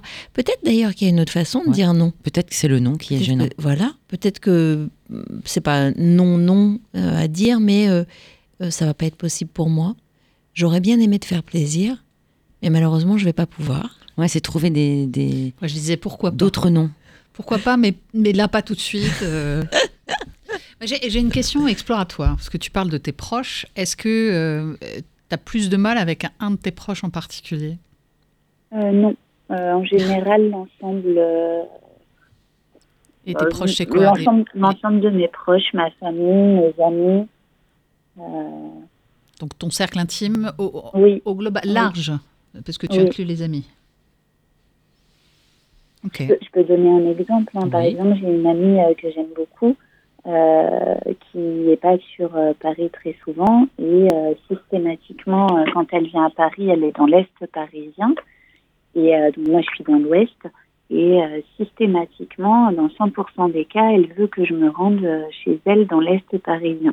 J'aime bien le elle et en fait, une fois de temps en temps, j'aimerais bien qu'elle vienne dans l'Ouest. Mhm. Donc, Moi, quand euh, je lui demande, euh, pour le coup, j'ai un refus de sa part.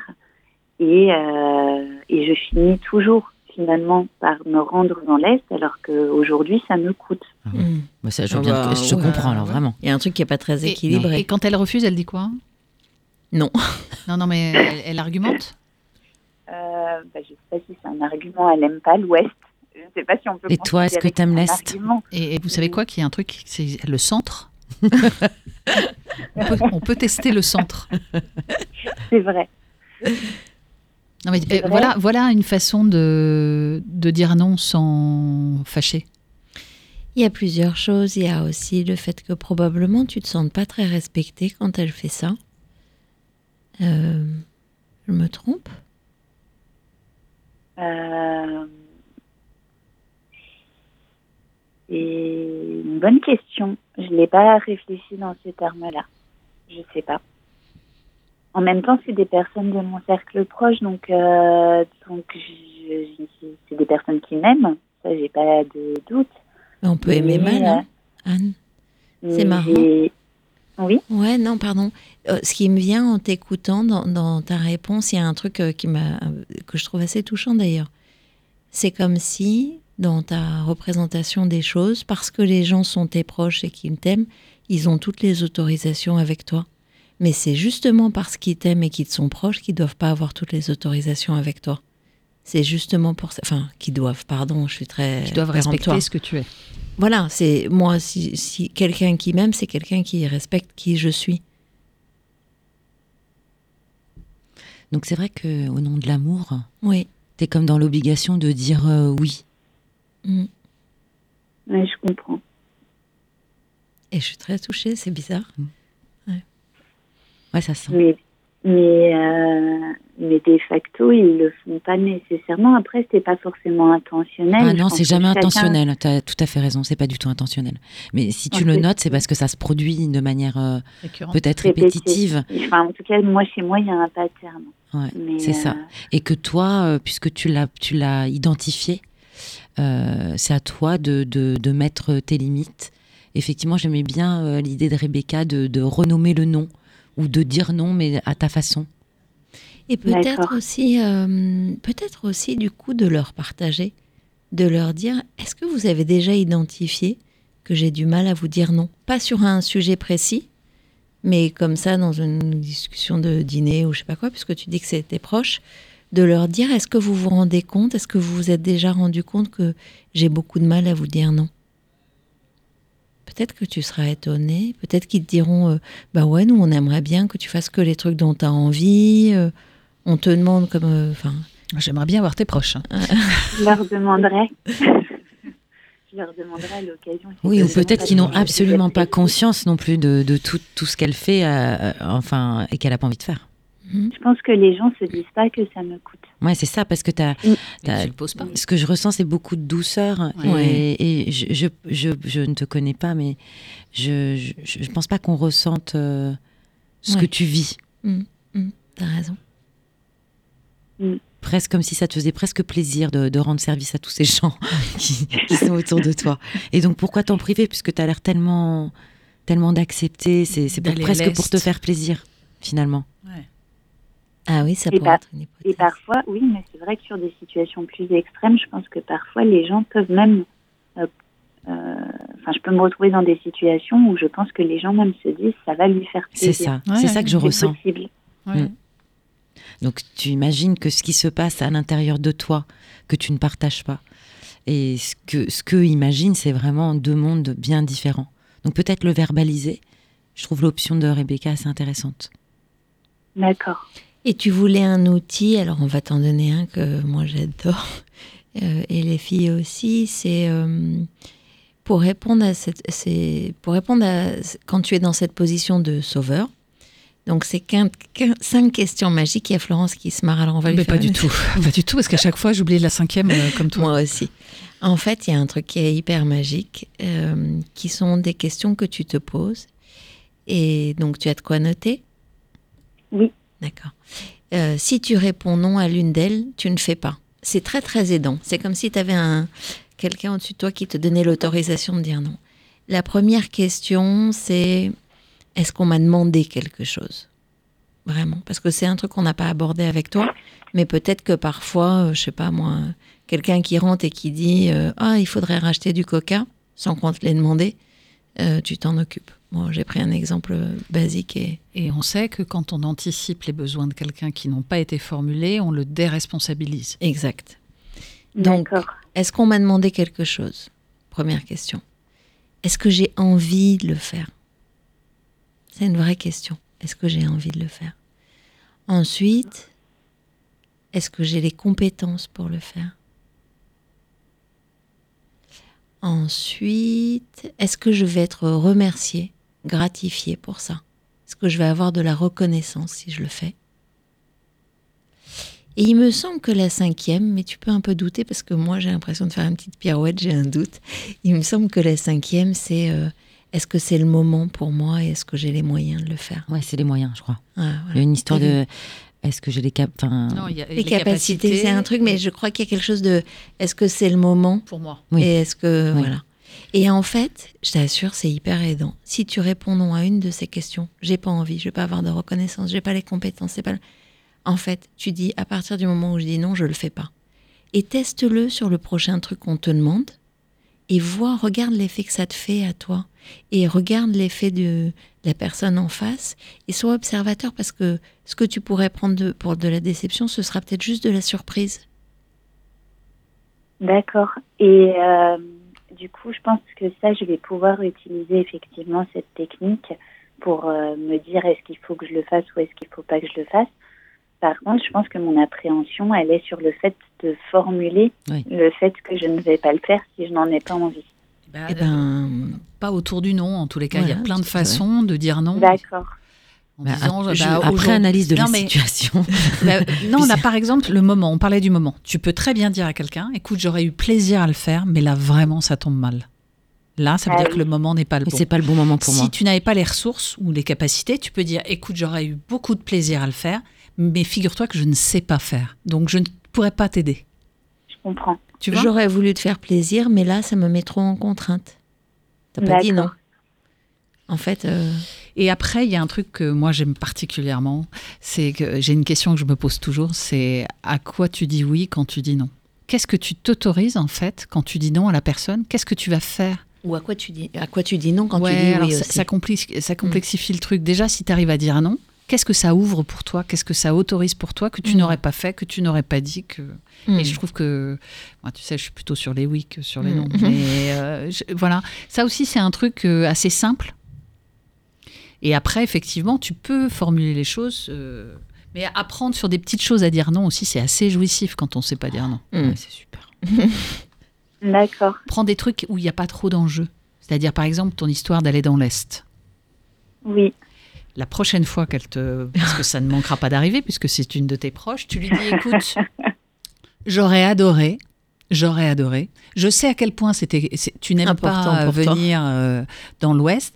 Est-ce que tu verras un inconvénient parce que je manque de temps et j'ai vraiment envie de te voir, qu'on se voit au centre de Paris? À mi-chemin. Puis t'es même pas obligé d'être aussi gentil que Flo. hein. Franchement, euh, moi je lui dirais les trois dernières fois on s'est vu dans l'Est, je te propose qu'on se voit dans l'Ouest. Si elle te dit non, eh ben apprends comment elle fait. Et euh, tu lui dis bah ok, c'est pas grave une prochaine fois. Oui. Quelqu'un de gentil, c'est un peu hard comme, euh, comme technique. hein. Moi, je préférais le truc au milieu. hein, mais... Et bonne année. Exactement, exactement. Alors, comment tu te sens là? Euh, bah, je suis contente euh, surtout d'avoir euh, ces cinq questions pour, euh, pour m'aider justement à... Je serai toi, j'irai vérifier la cinquième quand même. D'accord. J'irai voir en ligne. Non, non, mais je Mais, pense euh, que c'est ça. Je Mais euh, non, bah, j'ai j'ai hâte de les de- d'essayer déjà et, et de voir. Par contre, j'ai peur qu'il y ait beaucoup de situations dans ma vie où j'ai un nom pour au moins une des cinq. Mais tu vas voir, en fait, c'est la question de comment tu vas équilibrer le poids de ça pour toi. C'est-à-dire que peut-être que la première fois, tu vas être surpris et il y a un moment, surprise, pardon, et il y a un moment où en fait, ça se posera même plus. En réalité, spontanément, ce que tu auras modélisé, appris comme comportement, parce que tu as dû aussi apprendre à dire oui tout le temps, eh ben, tu auras appris aussi à refuser ce que tu ne veux pas. Et ça te coûtera moins. Et c'est en t'entraînant, tu vois, c'est comme un, bon réflexe que tu vas prendre. Oui, comme une nouvelle routine. Exactement. Et puis quand il y a de l'enjeu, ce qui, ce qui peut être intéressant aussi, c'est de, c'est d'anticiper ce que ça pourrait, enfin de visualiser le fait que tu aies dit non et comment tu te sens. Et du coup d'atteindre cette situation, ce sentiment-là, pour te sentir plus en confiance pour dire non quand il y a un peu plus d'enjeu pour toi. Je ne sais pas si c'est clair ce que je viens de raconter. Oui, Vous m'avez comprise les filles d'essayer d'identifier aussi euh, les émotions. Non, tu, tu visualises, Ah. c'est-à-dire tu, tu- tu- carrément tu te dis voilà j'ai dit non, comment je me sens? Oui. Et, et de, et de vraiment te connecter à tes émotions et à tes ressentis. Et puis, euh, et puis d'essayer d'atteindre cette. Et, et du coup, tu visualises la façon dont tu vas dire non, tu visualises les faits, et ça minimise l'angoisse finalement de dire non. Un peu. C'est bon, c'est pas. Mais c'est des petites techniques, ça, qui te permettent de- d'apaiser les des angoisses ou, ou la peur de blesser, la peur de ne pas être loyal, tout ce que tu nous as raconté au départ. D'accord. Bon, tu pars avec une bibliothèque, en fait.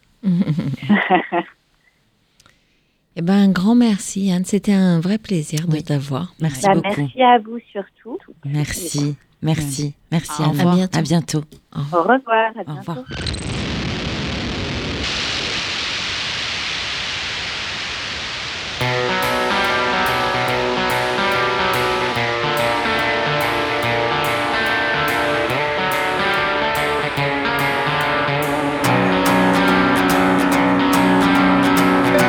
L'espace d'un instant, j'ai cru voir ton ombre qui survolait ma peau d'angoisse. Ne me lâche pas maintenant quand les gaufres appellent et quand soleil sombre dans une robe de nuit noire crevasse. De cette allée où mon cœur traîne. Je les je les hurlerai de longue. Tes lèvres d'azur, ta folie reine. Que le malin seul, c'est ma blonde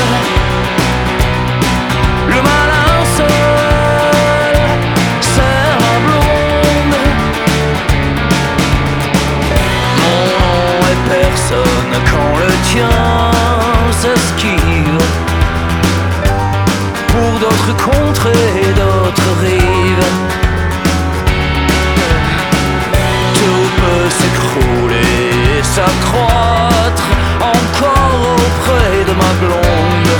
Dans une robe de nuit noire me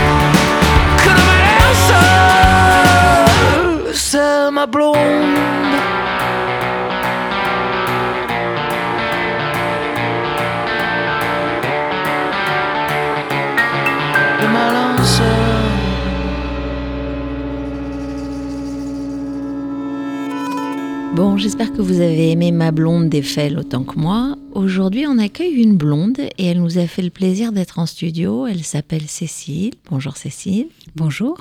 Bonjour. Bonjour Voilà. Cécile. Euh, Cécile, est-ce que le tu te va? Oui, oui, tout à fait. Alors, Bon. bonne année à toi. Merci. Parce Vous que c'est vrai qu'il ne faut pas oublier. Oui. Euh, c'est on va en manger du bonne année là. hein. Oui, bah excuse-moi. Moi, j'aime bien. C'est le temps de tous les souhaits. Exactement. Bon. Et on Ah, est là alors- pour les réaliser, nous. Et ben voilà, si tu avais un souhait à formuler, ce serait lequel? Euh, On a des petits moyens pour commencer. hein. Ouais, c'est c'est ambitieux. Euh, un souhait de qu'on marche la tête à l'endroit, peut-être? Ça dépend du point de vue où on se place. Voilà, exactement. Ok. Et ça veut dire quoi euh, Mettre la tête à l'endroit? Euh, c'est c'est un peu se réaligner avec le cœur, la tête euh, et les jambes, quoi. De- qu'on- des fois, on a l'impression que on est un peu dispersé. Tu ça parles pour peut toi ou tu m'arriver, parles pour ça peut m'arriver à Ouais. moi, puis je m'aperçois que ça, ça arrive à d'autres. D'accord. Et quand euh, ça nous arrive collectivement d'être un peu euh, désaligné, ça fait, ça peut faire du bazar Mm. C'est clair. Des dégâts. et des dégâts. Donc Ouais. ton souhait, c'est c'est un souhait collectif. C'est un souhait collectif et d'y contribuer, en fait. Fort bien. Est-ce que c'est ça ton sujet? Est-ce que c'est comment je peux contribuer à quelque chose? Euh, pourquoi pas, oui. Ouais. J'avais pensé à autre chose. Ah bah dis-nous. Ah bah. Ah, alors non, dis-nous mais avec quoi, à quoi t'as probablement pensé. que probablement que c'est lié. Euh, C'était un sujet euh, euh, personnel. Mhm. Et, de- justement, mais c'est intéressant de parler d'alignement avec, euh, avec un frère, en fait. Euh, j'ai trois frères, j'ai deux garçons. Et, et mon père nous a quittés il y a, il y a deux ans. Et ça a fait tomber un voile, en fait, sur les relations avec mes frères. Et j'ai trouvé que c'était devenu extrêmement difficile pour moi, compliqué. Euh, et qu'il y avait beaucoup de. euh, je me suis aperçue qu'il y avait beaucoup de. euh, le mot qui me vient est un peu fort, mais de, de, de manière de s'adresser qui n'était pas, qui était pas gentille, qui n'était pas bienveillante. D'accord. C'est de la taquinerie qui n'était pas finalement si taquine. C'est ça? C'est ça, c'est ça. La taquinerie était plutôt quelque chose de, euh, de désobligeant, de, en tout cas qui m'a touchée euh, de manière euh, profonde. Et du coup, je suis un peu encombrée avec ça.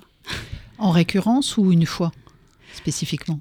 Bah, ça a commencé euh, le jour de, de l'enterrement de mon papa. Mhm.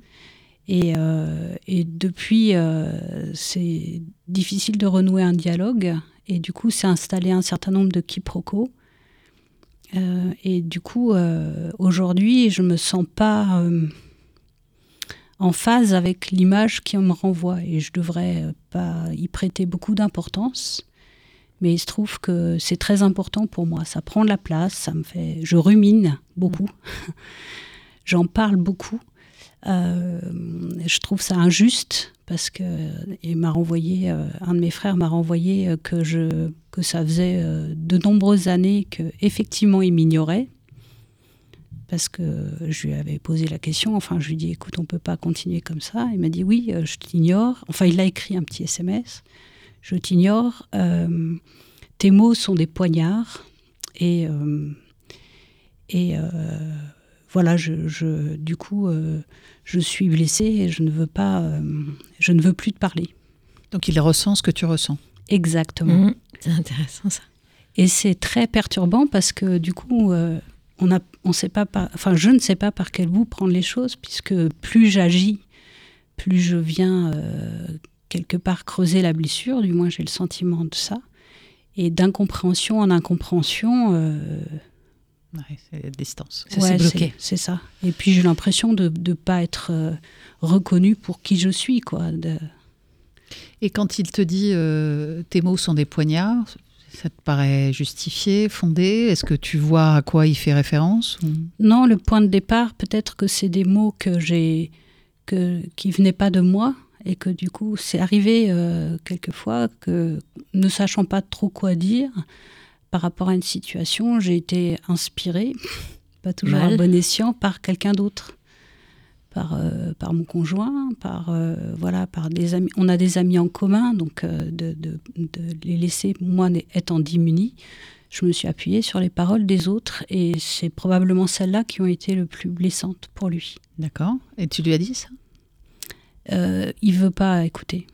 En fait, on est arrivé, on s'est croisés il y a pas longtemps, donc on s'était jamais parlé euh, pendant deux ans chez ma maman, donc chez nos parents. Et en fait, il, euh, il faisait comme si j'étais pas là. Et euh, tout en ayant organisé des choses à travers ma maman pour ses enfants. Et du coup, j'ai dit à un moment donné, ça va quoi. Nous, on a organisé des choses, tu nous donnes pas ton point planning. Il devait pas venir, on devait pas se croiser. Et puis finalement, on s'est croisés. Et ça a été un désastre. Ouais, parce que vous êtes chacun campé sur vos trucs. C'est ça. C'est compliqué. Lui, il voulait pas me parler et moi, je ne supporte pas le fait qu'il ne voulait- veuille pas me parler, en fait. Et lui écrire? Bah, J'ai essayé, c'est comme ça que j'ai eu cette réponse euh, qui, quelque part, euh, est aidante parce qu'il il, il affirme que effectivement c'est un souhait de sa part, une volonté de sa part de, de m'ignorer. Oui, mais tu peux repartir de la blessure. Puisqu'il te parle de blessure avec tes mots, tu peux nous raconter, enfin, tu peux lui écrire ce que Mm. tu viens de nous raconter, que tu t'es peut-être inspiré. Ben, J'en ai pas l'occasion. En fait, il est extrêmement Par friand. écrit. Par écrit, ouais. J'ai peur de réactiver des choses. Quand quelqu'un, en fait, euh, met une étiquette, enfin, quand vous colle une étiquette, ça fait longtemps, euh, et du coup, un de mes frères est un peu d'accord parce qu'ils sont dans la même région, et du coup, euh, ils- eux, ils communiquent directement ensemble. Mais euh, du coup, quand, euh, quand les gens, ont- enfin, quand ils- du coup, ils- ils- je réagis finalement par rapport à cette étiquette, en fait. J'arrive pas à m'en décoller. C'était comment ta place dans la fratrie? Parce que tu, tu dis les deux communiquent, donc tu as dit Ouais. j'ai deux frères, vous êtes trois. Ouais. Euh, Enfin, on est quatre en tout. J'ai un petit frère aussi avec qui c'est beaucoup plus simple. D'accord. Et du coup, c'était comment ta place avant le, la disparition de ton père dans cette fratrie? Bah, j'étais, j'étais la fille de mon père et il s'entendait très bien avec mon mari. Donc quelque part, euh, il Ton y avait- père? Oui, il y avait pas, pour moi, il n'y avait pas de, il y avait pas de sujet en fait. Il n'y avait pas de sujet avec Non, mais mes frères. frères, euh, oui, vous Bah- avez été élevés, il n'y a pas eu de, il y a pas de rancœur, de jalousie qui aurait pu s'installer? Non, moi, j'aurais parié en fait qu'on était une famille euh, quasi idéale, quoi. C'est comme si à la disparition de ton papa, euh, cette image que tu avais de la famille et des rôles de chacun, tout ça, ça s'était effondré. Et tu avais une autre réalité. C'est exactement ça. Et donc eux, ce qu'ils vivaient, finalement, parce qu'ils disent depuis de nombreuses années, Mm.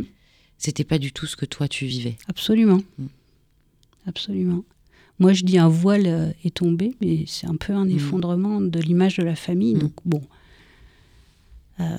il n'y a pas de famille idéale. En plus, en discutant un petit peu, on s'aperçoit que. Oui, mais on peut toujours souhaiter que ce soit nous, la Ouais, famille idéale, ça. Mhm. malgré tout. C'est Et ça. donc toi, Et tu puis- soupçonnais pas du tout ces- cette animosité qui était naissante. Exactement, et puis qui, qui date en fait de quelques jalousies.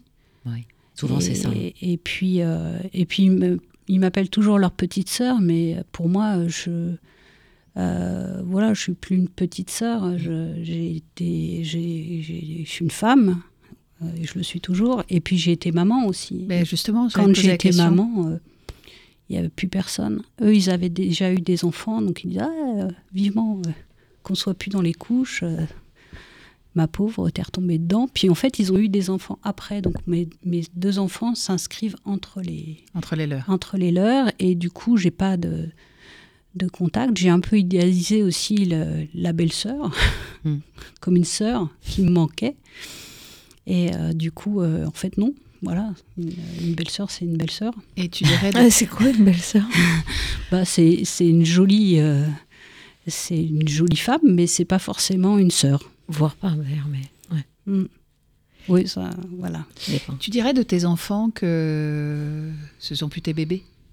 J'étais sûre que tu allais demander ça. Oh ouais, pour moi oui, c'est pas, je suis plutôt. euh, Enfin, même si tu vois ce que je veux dire, c'est-à-dire euh, Ouais. les enfants, ça reste des enfants. Donc, euh, Ouais, dans ouais, une fratrie, une petite sœur, ça reste une petite sœur, même si elle est devenue femme. Donc, euh, ça, c'est des représentations Mm. qui, qui peuvent effectivement contraindre quand on est plus petit, qu'on a toujours voulu être comme les grands et qu'on nous a laissé dans cette place-là. Donc, ça Mm. peut te renvoyer à cette souffrance ou cette jalousie enfantine, Mm. légitime, d'une petite qui a envie d'être comme les grands. Mais la réalité, c'est que quoi que tu fasses, tes enfants seront toujours tes enfants et tu seras toujours leur petite sœur. Enfin, même si les relations sont difficiles. C'est vrai. Ça, à mon avis, c'est une, c'est une difficulté que tu peux Ça, je leur accorde. évacuer. tu vois. Et moi, j'avais envie de savoir euh, où ça va te chercher, cette animosité. Finalement, si, si tu voulais discuter de quelque chose, euh, c'est pour euh, vivre quoi? Pour euh, comprendre l'animosité, pour ne plus la vivre, pour euh, enlever la tristesse qui s'y associe. Enfin, je ne sais pas quel est ton registre en fait. Euh, voilà. Ça te fait quoi où? Bah, ça me fait, ça me fait un sentiment d'exclusion, en Mhm. fait, de, de cette, euh, de cette fratrie. En plus, les deux grands s'entendent bien. C'était pas le cas. Ils sont très différents, et, mais ils ont habité dans la même région. Et c'est moi qui les ai réunis en disant il y en a un, mon frère aîné n'allait pas bien. Et j'ai dit à mon deuxième frère bah, tu, tu, prends, tu fais la ligne directe, quoi. Tu, tu l'appelles directement, sans passer par les, par les belles-sœurs, sans passer par, euh, du coup, euh, tu l'appelles directement. Et ça a extrêmement bien marché parce qu'ils attendaient que ça, en fait. Donc tu as un petit sentiment d'injustice parce que tu Ouais. les as réunis et alors maintenant qu'ils sont unis, ils sont un peu contre toi. Oui, puis surtout, j'ai pas l'impression d'avoir cet accès direct que je, que c'est ça que je réclame, en fait. Euh, Tu l'avais? Oui, jusqu'à jusqu'à temps de, de construire ma propre famille, je pense. D'accord, donc c'est bien antérieur à la mort de ton, de ton père. Oui, mais La distance, ça s'est elle s'est mise en place hein, il y a un moment. Oui, bah depuis que je suis depuis que je suis maman, on va Mm. dire. Voilà. Enfin, je.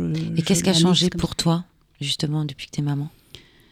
Ben, je- ce dont je me souviens, c'est que au moment, euh, ils sont assez rapprochés, mes garçons, et, ce temps-là est, un temps de solitude en termes de bah, d'entourage, de conseils, de euh, de partage, de voilà, t'es maman maintenant, et, d'avoir un, temps d'échange. J'avais quelques amis, mais pareil, j'étais un petit peu décalée parce que je les ai eus un petit peu plus tard, et et dans ma famille, j'avais pas ce temps d'échange. Enfin, pas de étaient- soutien. bah, ils étaient complètement absents, surtout. Mhm. Tu étais seule, en fait, face à C'est le sentiment que j'avais, ouais. cette nouvelle vie. Ouais, tout à fait. Et puis, j'y ai pas prêté plus attention que ça. Puis, je m'aperçois que, en fait, euh, ça me manquait. Et tu leur as dit? Euh, oui, je crois. Je crois, mais il- je suis quelqu'un qui passe pour euh, très émotive. T'es la fille. Et puis, ouais, je suis la fille. Et C'est un puis, sujet, les émotions. Ouais, aujourd'hui, il y a un truc. C'est pour moi. Ouais, c'est ça. Et du coup, euh, voilà, de, de- de- d'être trop dans, oui, dans l'émotion en fait. Trop dans quoi? Dans le fait de- d'exprimer les choses? Oui, c'est ça. Ah oui, euh, je suis égocentrique.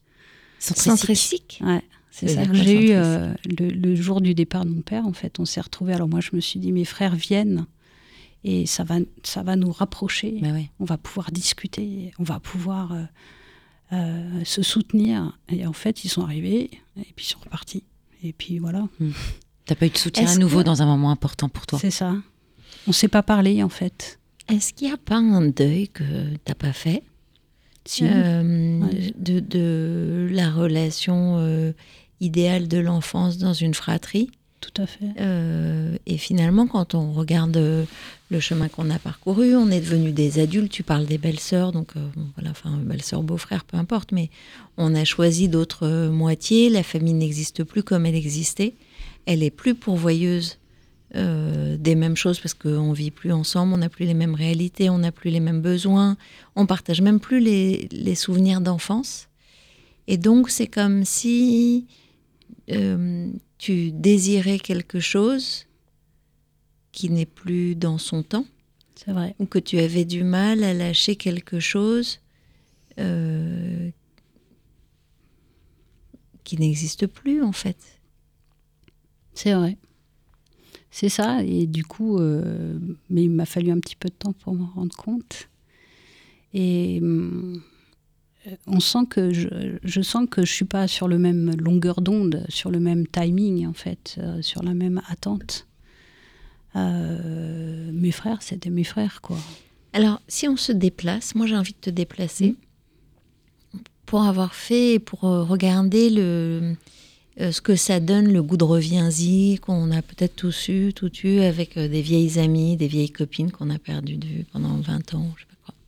Et puis on les retrouve et on a l'impression que ça va repartir euh, à fond les ballons, etc. Et puis en fait, il y a un truc à l'épreuve de la réalité parce qu'on n'est plus la même personne qu'il y a 20 ans. Et elles non plus d'ailleurs, elles ou eux non plus. Euh, et ça marche pas. Euh, Est-ce que ça t'est déjà arrivé de revenir à une, une histoire ancienne, amicale ou amoureuse, je sais pas Euh, Et quelle était ton expérience en fait? C'est intéressant parce que quand je revois quelqu'un que j'ai pas vu depuis longtemps, je remets les compteurs à zéro en fait. Je pars de là où on est. Toi? Surtout l'autre en fait. Je fais attention à là où en est l'autre. Peut-être plus que moi d'ailleurs. Mais... Non, quand je dis toi, c'est toi, tu remets les compteurs à oui, zéro. Voilà. Ouais, ouais. Euh, et du coup, euh, ça permet de, de- voilà de de partir sur euh, l'instant présent, le vécu présent. Mais ça m'évoque le fait que moi, j'ai été beaucoup à l'écoute des gens, peut-être euh, pour des raisons. ouais, euh, euh, voilà, j'ai fait mon premier stage d'analyse transactionnelle, j'avais 15 ans, donc voilà, Mhm. je, je suis assez orientée dans, ça, dans l'écoute de l'autre, de la relation, la qualité de la relation. Et c'est quelque chose, je pense, que je mets en avant. Du coup, euh, je comprends pas que ça marche pas avec euh, mes frères. C'est- C'est intéressant. Ouais. C'est intéressant parce que tu viens de le poser là. En fait, Mhm. c'est- c'est tu ne comprends pas. Non, je comprends pas. Donc tu rumines. C'est parce ça. que tu, tu- tu ne peux pas savoir euh, ce qu'ils pensent. Donc du coup, Non. tu le contrôles pas. Donc du coup, ça fonctionne avec tout le monde sauf avec eux. Ça, alors fait un sentiment d'impuissance un Ouais. peu, puis de tristesse. C'est ça.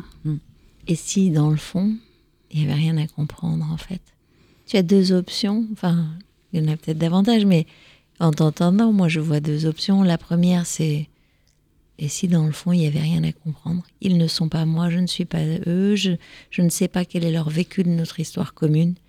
Et ils n'ont pas envie de m'en faire le cadeau, donc euh, j'allais dire un gros mot. Comme en début d'année, je ne le fais pas, mais ça commence par un F et ça se termine par un K.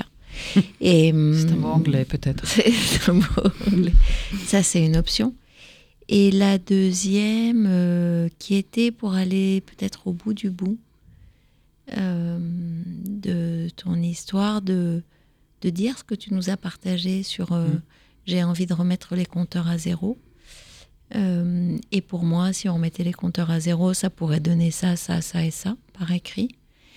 Et peut-être du coup, parce que tu as commencé par l'un de tes frères et puis tu as associé le deuxième, du coup pour moi, parce que du coup vous êtes un système, et donc de m'adresser à tous les acteurs du système, d'écrire à tous les acteurs du système, Dont le petit. et y compris le petit, elle a raison. Ouais. Et en fait, de parler depuis toi en disant voilà la situation que je vis, voilà ce qu'elle me fait expérimenter, voilà ce que je vous propose. Euh, et euh, ton je repars de zéro, j'ai besoin, le lien, l'affection, euh, on n'est pas d'accord, enfin je sais pas, j'imagine ce que tu pourrais dire. Et puis il y en a une troisième qui me vient pour voir aussi et, voir ce que ça pourrait faire euh, chez toi, euh, c'est d'écrire ces fameuses trois lettres. Je crois qu'on l'a déjà évoqué. Une première lettre avec euh, tous les reproches, tous les trucs vraiment, voilà, qu'ils ont fait ou qui et qui t'ont fait subir quelque chose de désagréable. Et voilà, première lettre, deuxième lettre, tout ce qu'ils t'ont apporté. Euh, pour la montée en conscience en- en- à toi. Et la troisième, c'est une lettre de remerciement et d'ouverture vers la suite. Mm. Et c'est encore autre chose. Je trouve que le chemin, en fait, pour soi dans la réflexion, parce qu'il est possible qu'au moment où tu vas faire la lettre de reproche, tu dises, ben, en fait, j'ai plus envie. L'effort, euh, ce que ça mobilise chez moi, ben, en fait, j'ai pas envie. J'en sais rien. Pour être tout à fait honnête, c'est la première option que j'aimerais bien arriver à saisir. C'est-à-dire de dire euh, et alors quoi? Et- Mais c'est compliqué. Ben, oui, c'est pas là où tu es aujourd'hui, sinon Ouais. tu ne poserais pas la question. Et, et est-ce que le, le dernier peut pas être un, un Simon? Le dernier frère, hein, évidemment. Bah, je crois qu'il en a déjà lourd sur les épaules, alors euh, Si tu présageais pas euh, de Ouais. ce qu'il allait répondre et que tu lui posais la je lui question. en ai parlé. Il est un peu désolé, mais il sait pas forcément quoi faire. hein. J'ai plutôt l'impression de lui en rajouter que. Vous pouvez peut-être co-construire la réponse. Ouais. Mais ça, ça peut être un allié, en fait, Mm. dans, dans ton histoire. Et vos enfants Les cousins? Ben, moi, j'ai toujours essayé de, que les cousins se, se rencontrent, mais il y a eu euh, nettement, voilà, de la part de mon frère, euh, il n'a il a pas envie de ça, quoi. Ah, donc même, les, même euh, tes enfants Ouais. sont Ah bah, impactés. Même tes enfants sont. J'ai j'ai presque envie de dire que c'est c'est presque à cause de ça que je, je, je souffre, en fait, parce que ouais, mes enfants, ils sont pas accueillis. hein. Mon mari, il n'est pas accueilli, on lui dit pas bonjour, enfin... Enfin, mon, Comme mon, si, mon euh, deuxième frère, il dit pas bonjour. hein. Comme si ta famille, la famille que tu avais construite, tu les as, entre guillemets, mais moi peut-être je extrapole, hein, comme si tu les avais un peu, euh, pas abandonnés, mais laissés pour faire ta propre famille, et que finalement ça, il est presque pas digéré. Il y a de ça, je pense. T'étais leur je suis petite pas sœur, reconnue, je suis pas maintenant t'es une femme, donc ouais. en tant que femme, mère de tes enfants, Ouais. femme de ton époux, tout ça c'est pas reconnu. Mm. En revanche, petite sœur, oui, mais toi tu dis aujourd'hui, moi je suis plus la petite sœur. hein. C'est bon. Ça- Et en même temps, elle a dit aussi euh, j'étais la fille de mon père. Et c'est Ouais. aussi. Ça, c'était Ouais. troublant. Je Ouais. suis la fille de mon père. Ouais, bah, c'est ce que j'ai entendu une fois. euh, il parlait à un de nos amis communs. Il disait Oui, euh, mon père, il, il m'a viré pour mettre ma sœur à la place euh, dans, un, dans un truc, alors qu'en fait, de mon point de vue, il partait à l'étranger. Donc, euh, on perdait pas. euh, Ah, tu lui as pris La sa chambre. chambre, ouais. Eh Mais c'est souvent un millefeuille, hein, les situations, elles se mettent en Mm. place avec différents Et quand événements. ouais, quand j'ai entendu dire ça, j'ai halluciné. J'ai halluciné, j'en ai jamais entendu parler. Et c'est vrai que c'est. C'est pas ta responsabilité. C'est qu'ils accueillent. Oui, ils accueillent pas. Ils accueillent pas. mais- enfin, ils accueillent pas lui en particulier, mes enfants. Mais ça, c'est pour te punir. Ouais. C'est ça. Mais ils se Ouais, punissent mais- eux-mêmes, hein, et ils punissent leurs enfants de d'une suite. On est un peu Mais dans tu un vois, triangle. Ça te fait, Mm. euh, ça te fait de la peine euh, euh, par procuration, voilà, de penser que tes enfants sont pas accueillis et ton conjoint. Si ça se trouve, tes enfants, ils en ont rien à foutre. C'est c'est ce qu'ils m'ont dit. Voilà. C'est ce qu'ils m'ont dit. Bah oui. En fait, euh, ça n'est probablement pas un sujet pour eux. C'est ça. Et du coup, c'est une double peine pour toi. Mm. Ouais, parce que je- j'ai dit, bah, pourquoi moi là C'est si important? Ça prend trop de place, beaucoup trop de place aujourd'hui. Ça prend la place que tu veux bien lui accorder, Mm. en fait. Mm. Et c'est la rumination. C'est ça. La rumination, elle est liée au fait que tu ne contrôles pas leurs pensées, tu ne sais pas pourquoi ils pensent ça, tu, tu- tu vois que tu, ne, tu, tu es en incapacité de, de justification pour essayer de, de, de, de- de re- recoller les morceaux euh, si c'est possible. Enfin, Mm. on t'empêche de tout. C'est ça, parce euh, que j'ai essayé d'écrire des lettres, mais je, je vois que les, les mots que je mets sont interprétés, Oui, bien sûr, bah oui. retournés.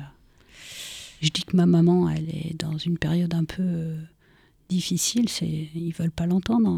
Ah, alors ça, c'est un élément qu'on n'avait pas, euh, la maman, puisqu'elle a absolument pas Moi, j'ai- ton- Si, pas osé te demander. croisés l'autre jour. Il- Elle a dit Chez qu'ils ta maman, s'étaient- ils ouais. s'étaient croisés. ouais, chez- Elle, Ah c'est oui, un je- peu, un l'endroit où possiblement il peut se passer des choses, mais il Mm. se passe pas. Ça se passe Bah, pas. En tous les cas, il y a eu un C'est là où on s'est engueulé. euh. Voilà. La dernière fois que vous êtes vus, oui, oui, euh, vous êtes engueulés. D'accord. On était chez. Mais tu Chez vois, ma ça, pourrait presque être un pliage du truc de l'enfance. Mm. C'est chez les parents que vous vous êtes Mm. engueulés. C'est la place des enfants avec les parents qui s'est peut-être euh, joué à cet endroit-là. Mm.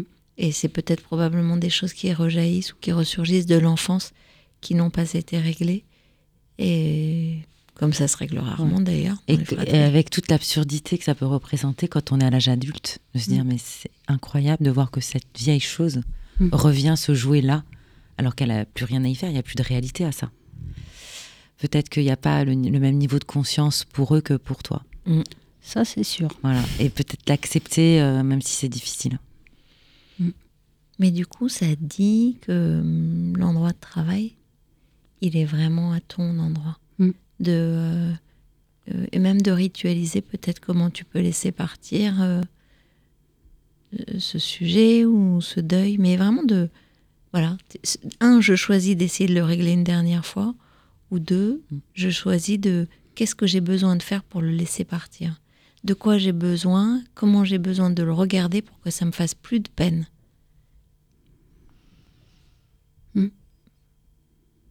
C'est la bonne Ou- question. Moins de peine. Parce que Ça c'est prenne un- peu moins de ouais, place. voilà. En fait, euh, je, je pense que c'est généralement sur ces trucs-là, mais voilà, dites-moi si vous ne vivez pas la même chose, on a une peine associée au passé, Hmm. pas au présent. Oui. Parce qu'en vrai, on fait nos vies, on on on n'a plus les mêmes euh, envie, besoin Moi, je- il y a des choses que j'aurais aimé partager plus souvent dans le présent. En fait, moi, c'est le présent qui me manque. C'est pas, euh, c'est plus me dire que nos vies euh, sont comme ça et que on prend plus le temps de construire le présent. Tu vois, je, je- je vis comme ça, moi. Mm. Et c'est ce que j'entends un peu là aussi, un petit peu. C'est-à-dire que c'est le présent, c'est le lien dans le présent qui n'est- qui n'existe plus alors qu'on est une famille. Mm. Mais c'est le alors qu'on est une famille qui, qui donne le caractère Ouais. quasi obligatoire du lien. Et, et, un fait, peu biaisé avec la réalité du lien. et en fait, c'est pas une obligation. Mais souvent, euh, ouais, en, termes de fraternité, c'est plutôt ça. Il nous reste euh, ça. Et puis un sujet, c'est que si les autres ne décident pas, tu, si tu es seul à avoir envie et que eux n'ont pas envie, ça va être, ça va être euh, difficile de les amener vers toi. Et en même temps, le fait que de manière, euh, dans leur posture, ils refusent, c'est quand même qu'ils sont pas complètement indifférents. Ouais, t'as raison. Parce que s'ils étaient très détendus, il n'y a pas besoin de prendre cette posture-là. Se dire, voilà, ben, notre vie, il n'y a pas tout cet affect. Donc ça veut dire que tu as encore beaucoup de place. Et je, prends que, je pense que toi aussi, tu prends beaucoup de place. C'est joli pour commencer l'année. Moi, je dis, ça ouvre plein de portes, non Mhm. C'est vrai C'est très joli. Ça me touche en tout Ben cas. oui, ben, ben, tout le monde là, tu vois. Je trouve ça très joli. C'est pour ça qu'on a les- on est dans le silence. Il y a un truc de. Mais pour conclure, c'est c'est essayer. J'ai même pas de mouchoir. Essayer, essayer euh, ce que ce que tu as suggéré euh, utilement, euh, Rebecca, Mm. pour voir si ça fait du sens pour toi ou au contraire si ça te prend trop d'énergie de le faire. Et si ça fait du sens, fais-le.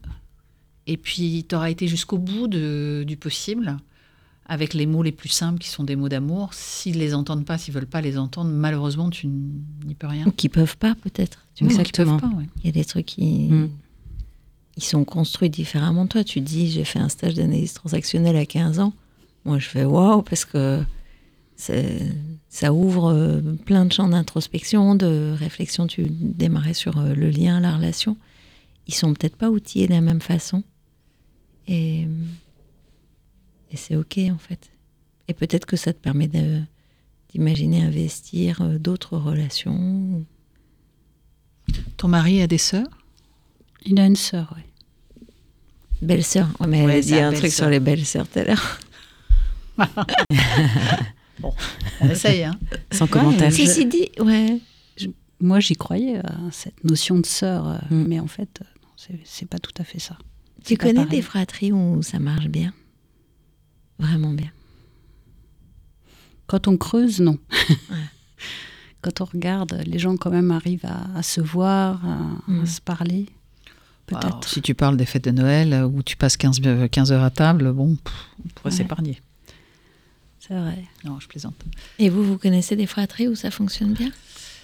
Euh, je, euh, je connais euh, des, des fratries où il y a des jumeaux et, euh, et c'est un autre registre. Mm.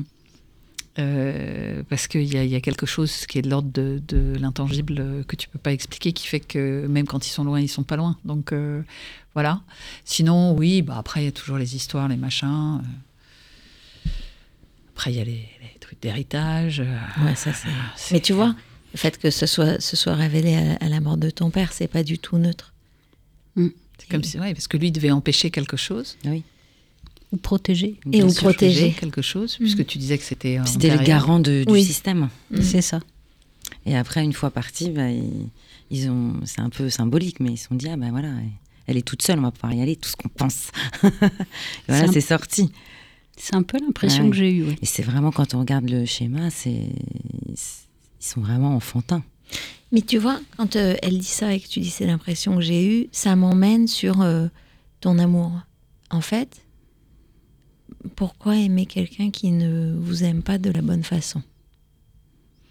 Il y a quelques livres, hein, euh, des romans, de, qui, qui- qui sont sur le sujet hein, depuis des années, euh, des millénaires même, on va le dire. Ben, Ça Et nous c'est une- empêche c'est pas de une- revisiter. Mais bien sûr, c'est une question euh, d'une une profonde humanité. question. Celui Ouais, qui pourquoi ne m'aime persévérer à- Bah, celui qui ne m'aime pas, comme je mérite d'être aimé ou comme je veux l'aimer, pourquoi j'y vais? Je prends. Mesdames, on va malheureusement être obligé de se quitter, quitter de fermer euh, ce témoignage qui était tout à fait touchant. Oui, merci, beaucoup. Merci, Merci à vous. très beau témoignage. L'année démarre bien. Ouais. Mais, Mhm. eh, elle, est, elle, est pleine, elle est pleine de promesses. C'est ça. C'est une certitude. Merci. Merci, merci d'être venu jusqu'à nous. Merci, Merci. de nous avoir écoutés et d'avoir partagé euh, ce témoignage. Merci à Vivre FM pour ce début d'année fantastique qu'il nous offre avec ces deux heures parmi vous. N'hésitez pas à appeler pour vous inscrire au 01 56 88 40 20. On dirait une vraie euh, dame de téléshopping. Et sinon, c'est sur inscription.lesdaronnes.com. Inscrivez-vous, venez partager. Vous voyez, ce qui est important pour les gens, c'est c'est aussi important pour euh, plein de familles qui vivent la même chose. Merci. Merci On se beaucoup. retrouve le 18 janvier. Tout à, à fait. bientôt. À Au bientôt. Au revoir. Au revoir. C'était un podcast Vivre FM. Si vous avez apprécié ce programme, n'hésitez pas à vous abonner.